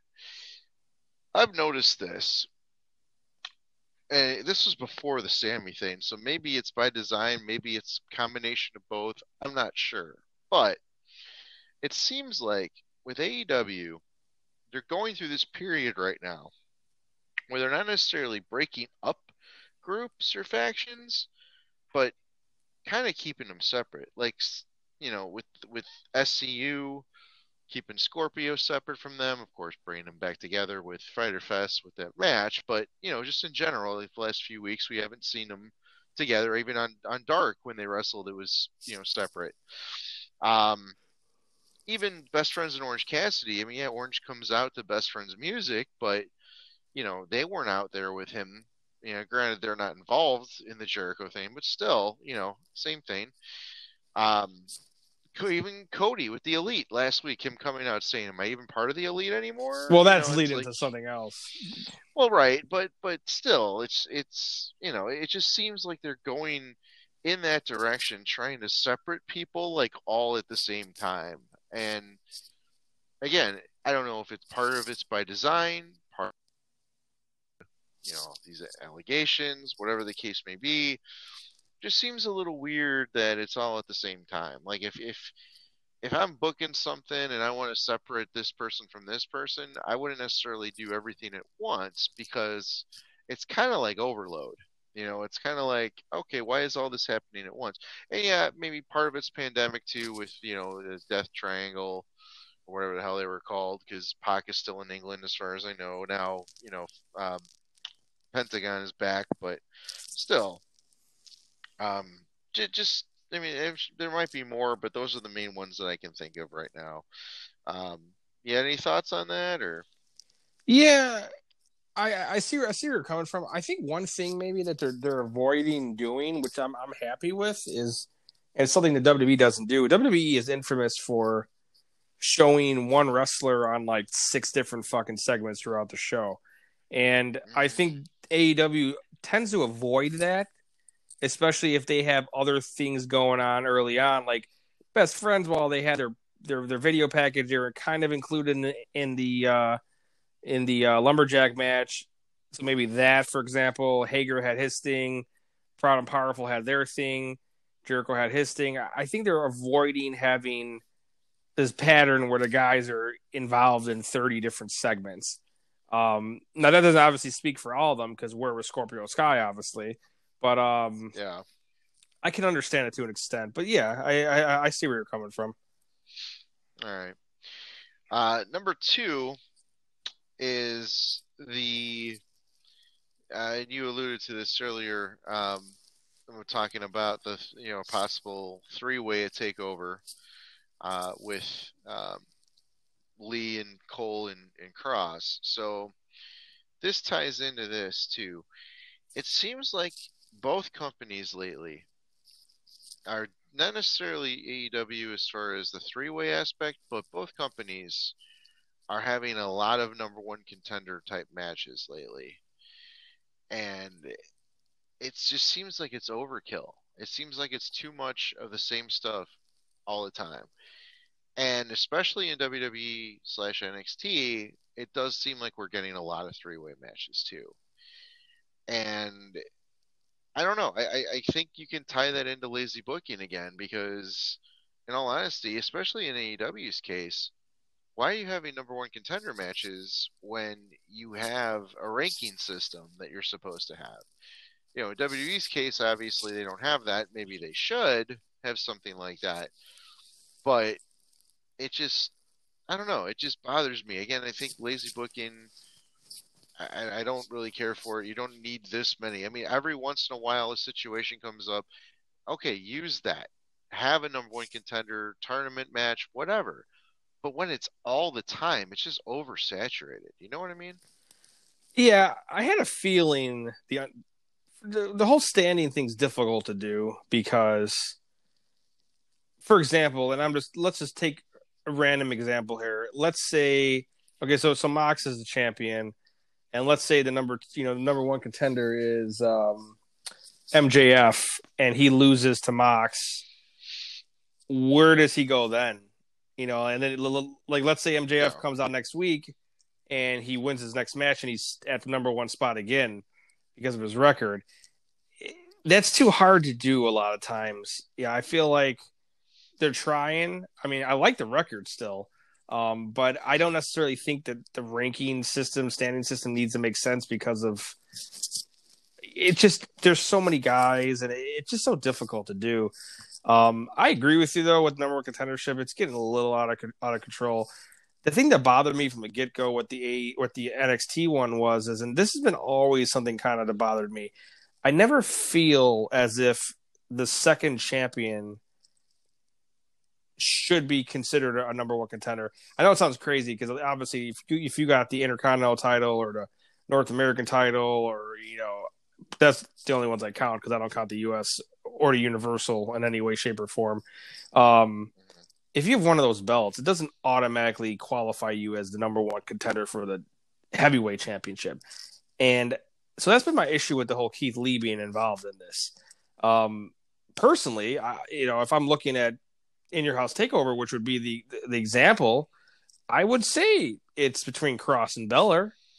I don't think Gargano should be involved in this whatsoever. And I, I look at it like, okay, Kross beat up, you know, one of the top guys in the company in brutal fashion, and Balor had a pretty damn good, significant win over, uh, you know, up and coming guy. I think those two would be the ones that would make sense because obviously Dream isn't number one contender anymore, or the other option is Lumis as I said before, I just I get it. The number one contenderships don't make a ton of sense to me, especially when you have guys in it that don't make sense.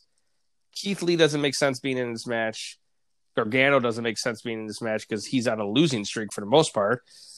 It, you know what I'm saying? Like it's it's just throwing people in there to throw people in there, and they could have did so much of this because clearly before all these allegations came out with Dream, they were leading towards a Dream and Lumis, you know, against the undisputed era. And I, I look at all this and I think to myself, okay, so why are you doing this? You could have did Cole against Lumis. You know, you could you, you could have did that. You could have did, you know, okay, maybe Finn against Kross. That could have been a big win for Kross, A big challenge and a big win. You could have kept or you could have did Priest and Keith Lee, which I think would have made the sense for Priest.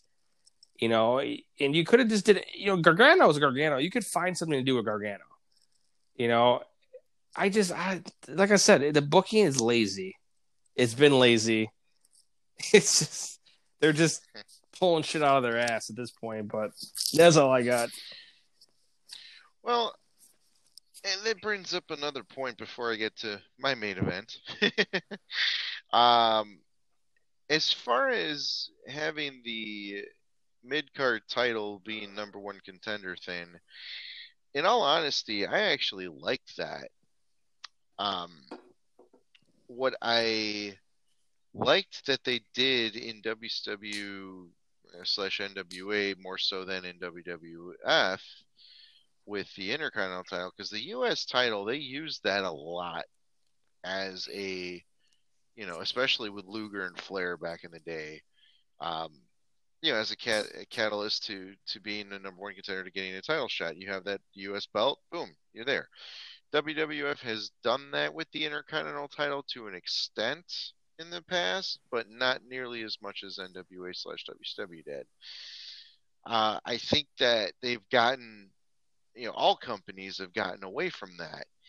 Um, one thing that NWA was doing, um, which I don't know if I gotta look and, and, see back in the day if they did this, um, but at least you know for for a little while, as soon as that TV title became a thing again and Ricky Starks won it, they were talking about having this rule, that, like the number seven rule.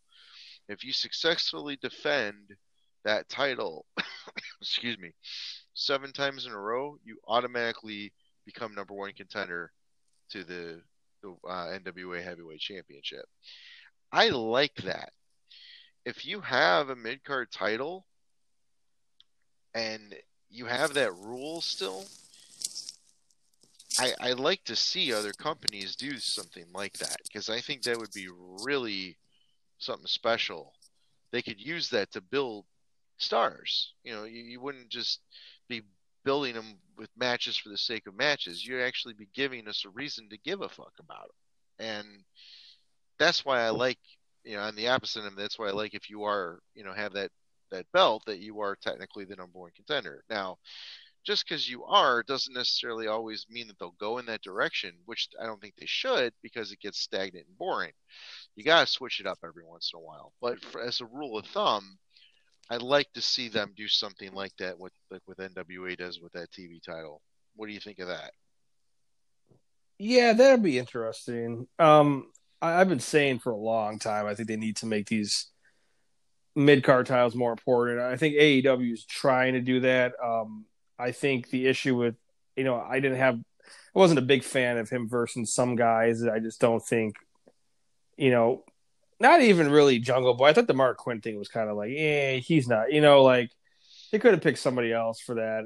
Nothing against Mark Quinn, but he's not leaving the tag team any anytime soon. And Jungle Boy, they at least have, you know, some hope in his being a major player in this company down the line. So it's good to get the TNT title in important matches. So Hager's a good one. Um, you know, and it just depends on who he goes up against next. You know, Archer was a good one.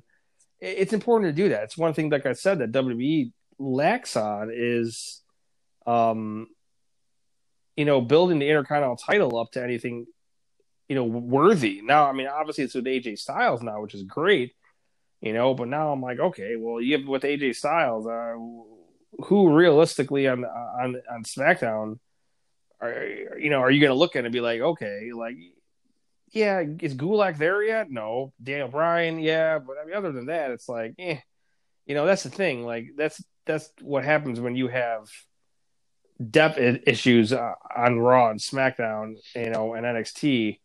You know, when they should just reality at this point is all be together at this point because it's it's a fucking clusterfuck anyway.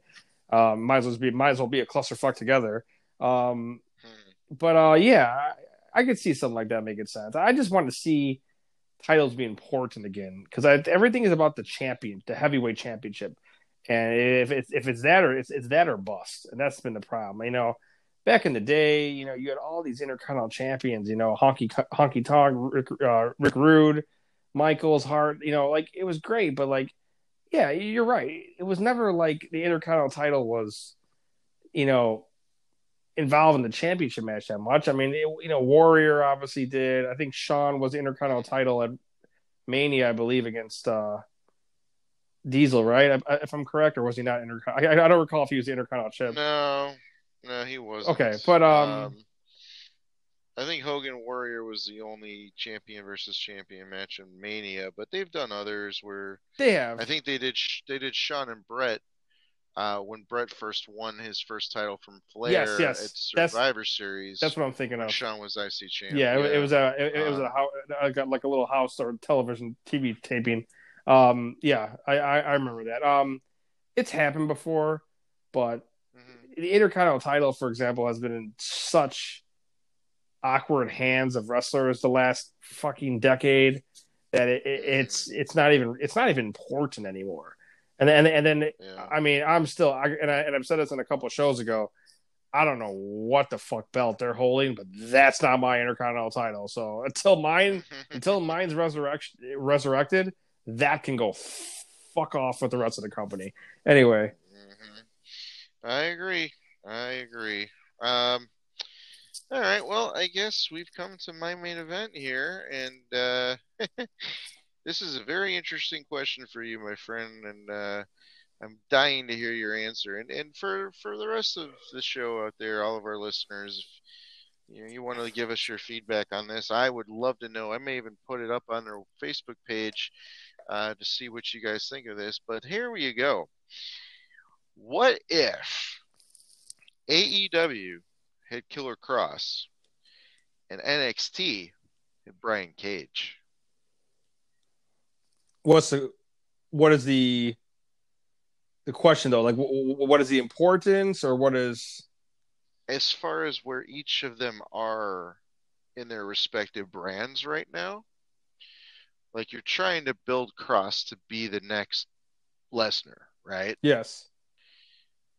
You got Cage in AEW against Mox. Okay. If Kross was in NX or if Kross was in AEW, would he be in the Bri- Brian Cage position right now? Versus if Brian Cage was in NXT, would he be in the Killer Kross position? Or would either one of them be higher up or lower down than where they currently are in each respective place? I'll do Cage first. I think Cage would be lower. I think I hmm. think Cage would be. I hate to use him as, as an example, but I feel like he would be kind of stuck in like an EC3 type of situation to start off with. I think Cage would get. Here's the thing: I, I don't necessarily know if Cage would. If he if he signed with the WWE, I, not, I don't necessarily think he'd go to NXT. I I think he's a pro. I think he's got enough fan base to go to the main roster, and I think he's. Uh, I hate to say it, it sounds weird, but a, wet dream of uh, of Vince. To I think he might get skyrocketed to the to the main roster. Now, with that being said, I don't necessarily think that's a improvement. Um, Cage is tough. I I could see him being versing jobbers for fucking months on ends, you know, and then eventually get to the main roster. I, I don't necessarily think he'd win a belt in NXT. I it just I, as odd as that sounds, I think they would find a way to fuck him up. You know, um, Kross is interesting to me. I don't think he'd be in the championship picture at, at Fyter Fest. I think he would be at All Out. Um, I think they would hold him off until a bigger paper until pay per view. Um, and I definitely think he'd be the one to take the belt off off of Mox. Um, it's tough, but I, I think Kross would be more. See, I don't want to say he'd be more successful because I think he, I think the WWE gets pushed him to the moon. I think they're both going to be very successful. I think Kross will be a bigger name, household name. Um, I think I think he'll win more championships. I think Cage will be big too, but I don't think he, he'll be what Kross is. Um, yeah, I, yeah, that, that's probably what, I would say. It, it'd be tough. I think they'd be in similar positions, and I think they'd be in similar positions as to where they are right now. I think Kross is not in the championship picture right now, but I think he will be in August. And I think he'd be in the same situation in NXT or in AEW. Um, but Cage, on the other hand, I think would be the one that is a curveball to me. I could see him being, um, I, I, I would just see him going right to the main roster. I don't think McMahon would waste time with him. Hmm. Like I, I think he I think he'd be like, oh fuck, Cage Lashley, Cage Lesnar. I think in his head he'd be like, oh fuck yeah, Cage Strowman, Cage Wyatt. I think he'd be the Roman. Like he'd be all about it. That's interesting. So, the reason I, this question came into my head was just looking at both of them, where they currently are at, and just seeing uh, Kross in his match tonight, seeing him against a guy that's bigger than him. Um, I haven't seen that yet with him, and you look it's just just in size alone, right? And you, you, you know, and you, you've kind of already um, said that you think that they're going to be giving him the, you know, the the main roster push, the Lesnar push, you know, have him be the next guy. Just in size alone, watching him wrestle versus watching Cage tonight wrestle, in my opinion, I think Cage fits that role better than Kross does. Not necessarily based on skill or promo ability or anything like that, but just solely on size. Because we know how Vince is with his big guys.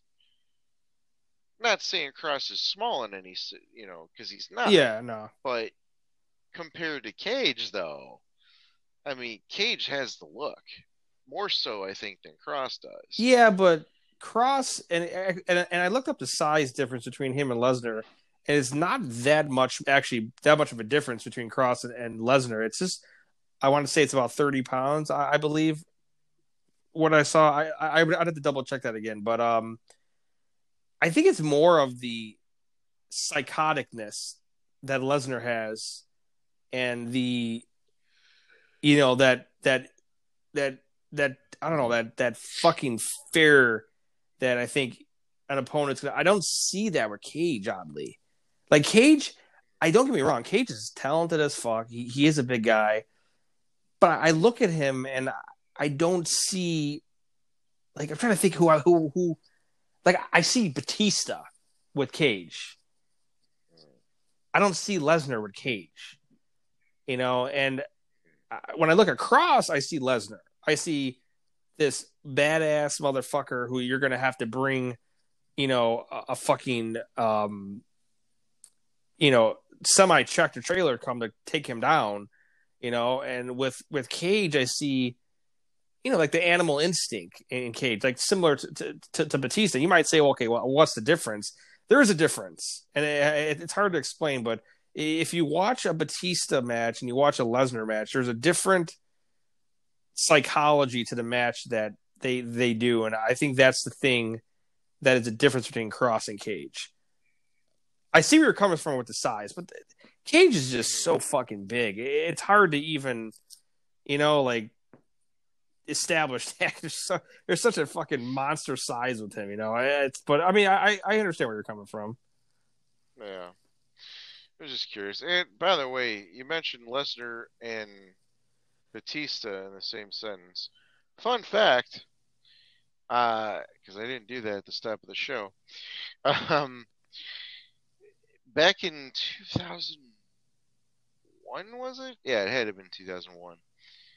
Um, it was at the Monday Night Raw taping where the NWO, uh, Hogan, Hall, and Nash. It was after the No Way Out pay per view. It was the Monday Night Raw after that, where you know they made their basically their Monday Night Raw debut. I was there live. It was probably my the last WWE show I was at for a while. Um, but I remember in the dark match, one of the dark matches, they had Lesnar and Batista, who was known as Leviathan at the time, teaming up. And I think they took on Taz, believe it or not, and uh, I don't think it was was it Spike Dudley? It may have been Spike Dudley. Were Taz and Spike Dudley tag champs at a, at a point? I think they were. Probably. right? I think it was them, but that was the my first exposure to Brock Lesnar and Batista. Um, I don't know if anybody really knew that. I don't know. If, I don't think you were you there at that show or no. No. No. Okay. Um, but yeah, before they were stars. I do have um, um, I do have the the um weights. So Brock Le- Ah. Brock Lesnar is 6'3", 286. mhm. Kross is 6'4", 265. So there's actually only a 20 pound difference, and Kross is actually an inch, inch, inch taller. Hmm. What's Cage? Just out of curiosity. Uh, just guessing, I'd say he's probably 6'2", 280. If I if I had to take a guess, I think he's shorter than the other two, but I could be wrong. Uh, Put it- put- oh yeah, he's in your Google definitely shorter. He's he's six Yeah. foot tall. He's yeah, he's four inches shorter than, Mhm. and he's actually Yeah. he's 268 he's only three pounds more than than um Kross but he's also four inches shorter yeah. and he's also you're also put it under the the muscle mass as opposed to you know the the leaner cut that crosses, you know yeah. plus i mean yeah I'll I'll say this much about the three of them. As far as character wise goes, I think I like Kross the best. As far as just pure wrestler, I think I like Brock the best. yeah i agree with you on that. And and I think as as far as just what you can do in the ring over not overall but like in general if that makes sense if there's a difference there I would like Cage the best. Like Cage can do stuff neither one of those guys can do for a guy his size. And you know we haven't even seen the tip of the iceberg in that yet with AEW but we will but as far as the whole putting a match together, psychology, it's Lesnar. But as far as likable and character and whatever, it's Kross. So I like all three of them in different ways. yeah But I don't know, man. It, it's a, it's an interesting question. Like if you, if, to me, if I flip flop them, you know, I, take Vince main roster out of the equation.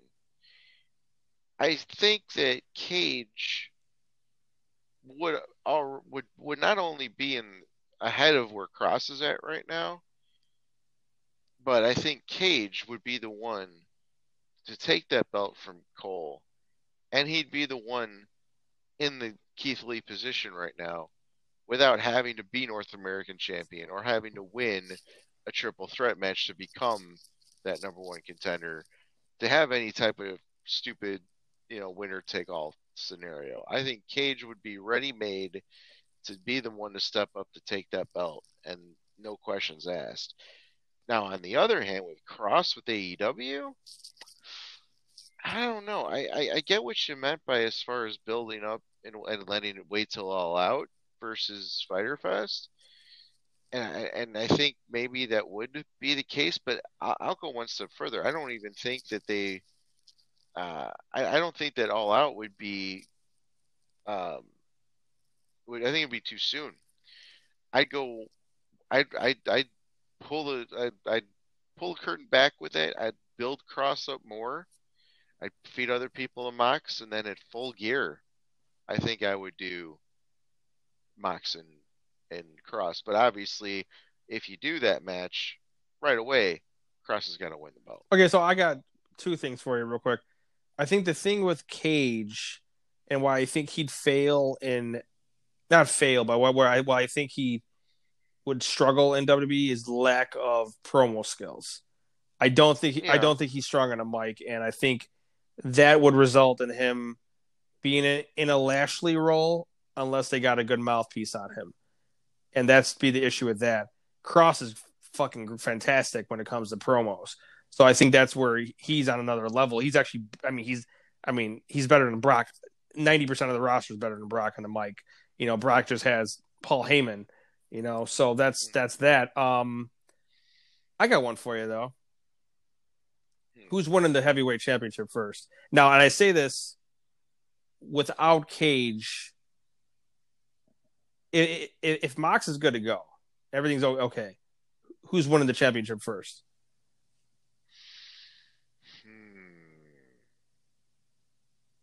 Or actually, I'll, I'll or I'll say this. I'll even go one step further because I think it's inevitable that Kross is going to win that belt at Takeover. I, I'd be surprised if it's not. But I'll aside from that, do you see Kross winning a main roster heavyweight championship before Cage wins the AEW championship? See, it's tough because like I, I get what you're saying. Assume Mox is fine or whatever, but you also got to throw in this monkey wrench of all these accusations too, because in all honesty, if everything was status quo, if we had no allegations, if we had no pandemic, if we had no, you know, COVID, none of this, if we still had fans and, and this was still the plan that they were going with, I would have to say Kross would probably win a main roster title before Cage wins the AEW title. And the reason being is because I think, I mean, I guess the pandemic doesn't matter as much, but I think before the allegations, 100% Darby Allin was going to cost Cage that belt at Fyter Fest. Now, not so sure. And even if Mox is okay to go, I mean, what are you supposed to quarantine for? 14, 14 days? days, yeah. So it's it's it's the day of the show. Yeah, it is the day of the show, and, and if he gets tested, very... if he gets tested positive, they're they're, they're gonna they got to change the match. So it's just a matter well, of they're gonna yeah, it's just a matter of yeah, one hundred percent. But even so, I mean, you have 14 days day of the match. You still, you know, it's your wife. You want to be as precautionary as you possibly can. So I don't know. It, it's it's tough, man, because I think maybe if if you're going based on just ability alone, I think you, you got to give it to Kross hands down. But if it's you, you got all these other factors involved, I think it might be Cage based on circumstance. I'll say and, I'll say this when you're done, but you go first. I I, I have. Yeah, I mean, I, I think it sucks that you have to think of it like that, but unfortunately, it is the world we live in now. So I'll say if if the COVID thing wasn't going on right now, and if everything was normal, because obviously I don't want to say yes or no now because I don't know what's going to happen with Mox in the next two weeks. But if the COVID situation wasn't going on, I would say Kross would win the Universal or the World Heavyweight Championship before Mox before Cage would, and the reason being I d- didn't see the belt leaving Mox anytime soon. Right. And the only person I realistically saw that belt going to was either Omega or MJF. And I yeah. I don't see I think I think Lee, I think Cage, I think those are just matches for Mox. And I think, you know, Archer I think will be one at some point here. And I think that'll just be matches. Um that be the reasoning. I think Kross will get a. I can, I, and here's the other thing with Kross too is I can see him just going to the main roster soon. I don't necessarily even see him winning a belt in, in NXT. He might, but I, I think there's a good uh, there's a good chance, depending on how how much they push him, that he goes to the main roster at some point here. Especially if they're having all these issues with all the other stars with injuries and COVID, and you know Jeff Hardy's leaving, Kevin Owens is on the fence. I'm sure Dolph's probably gonna be the fuck out of here at some point. Like, you know, they, they Undertaker's done. You know, Big Show's on his last run. I can go down the list of guys. I think at some point he's just gonna get fucking pushed to the main roster. I'd see him winning a world heavyweight title before Cage wins an AEW title or AEW championship. Now yeah. that depends on how things go. We'll know. We'll we'll know in the next couple days If something happens to Mox, then yeah, he Cage is winning that fucking belt. But if if, if Mox is good, Cage is not winning that belt. I'd be surprised. Mox is the breadwinner at an AEW. I don't think they're taking the money. I don't think they're taking the belt off of him. They want to they want to make him look as strong as possible, and they've done a fantastic fucking job doing it. Yeah. Uh, here's a question for you. Do you think, and I'm, I'm pretty sure I know what the answer to this is, but do you think that AEW has done a better job um, with building up Cage for Moxley's next opponent than they did with Brodie Lee? Yes, I agree. yes. Uh, I I think Brodie Lee. I think Brodie kind of felt like he got just thrown into it.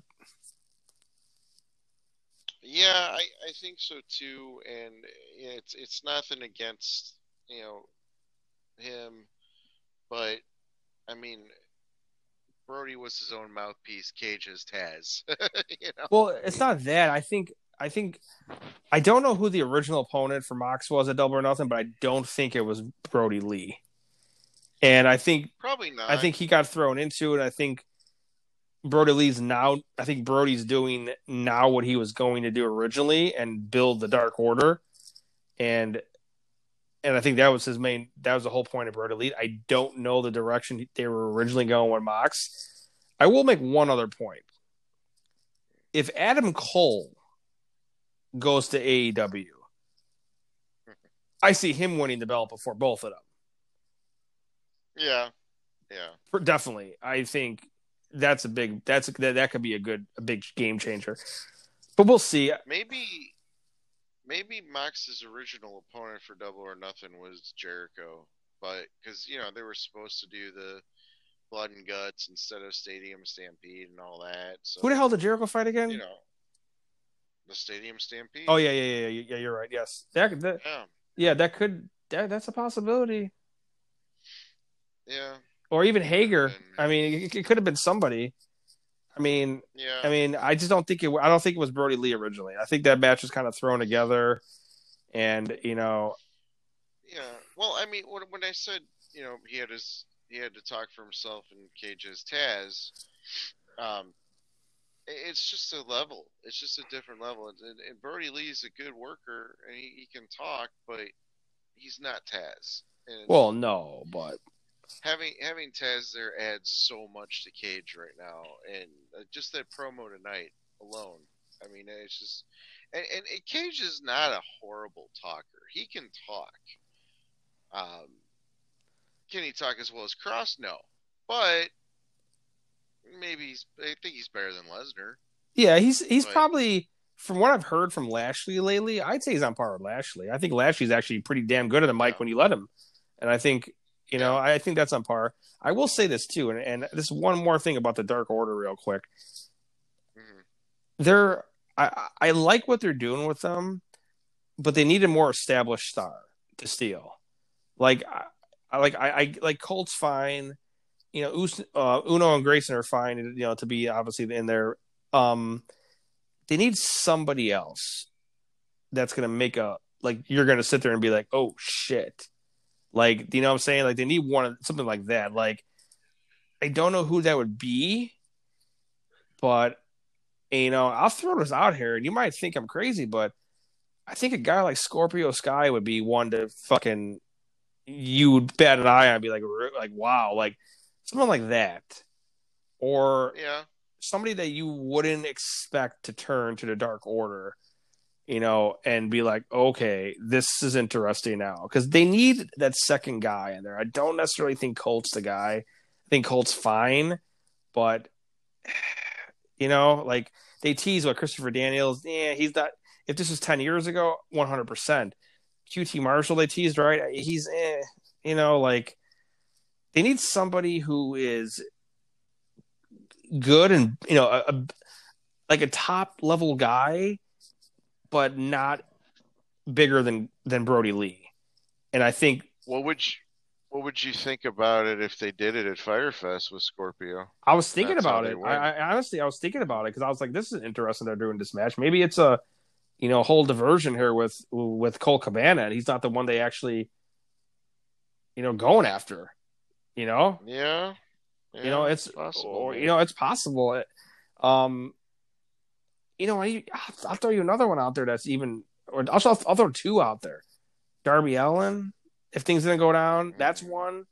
Jungle Boy, yeah. Jungle Boy. Mm. That's one that will fucking. I think that's one that would that would shake things up a little bit because he'd be like, "Whoa!" Like, and even if we go even one step further, I know this is even ballsier. I don't think it makes sense. I think he's bigger than Brodie Lee, but Hangman. I think I, I think you do someone from the elite, you're stirring the fucking pot.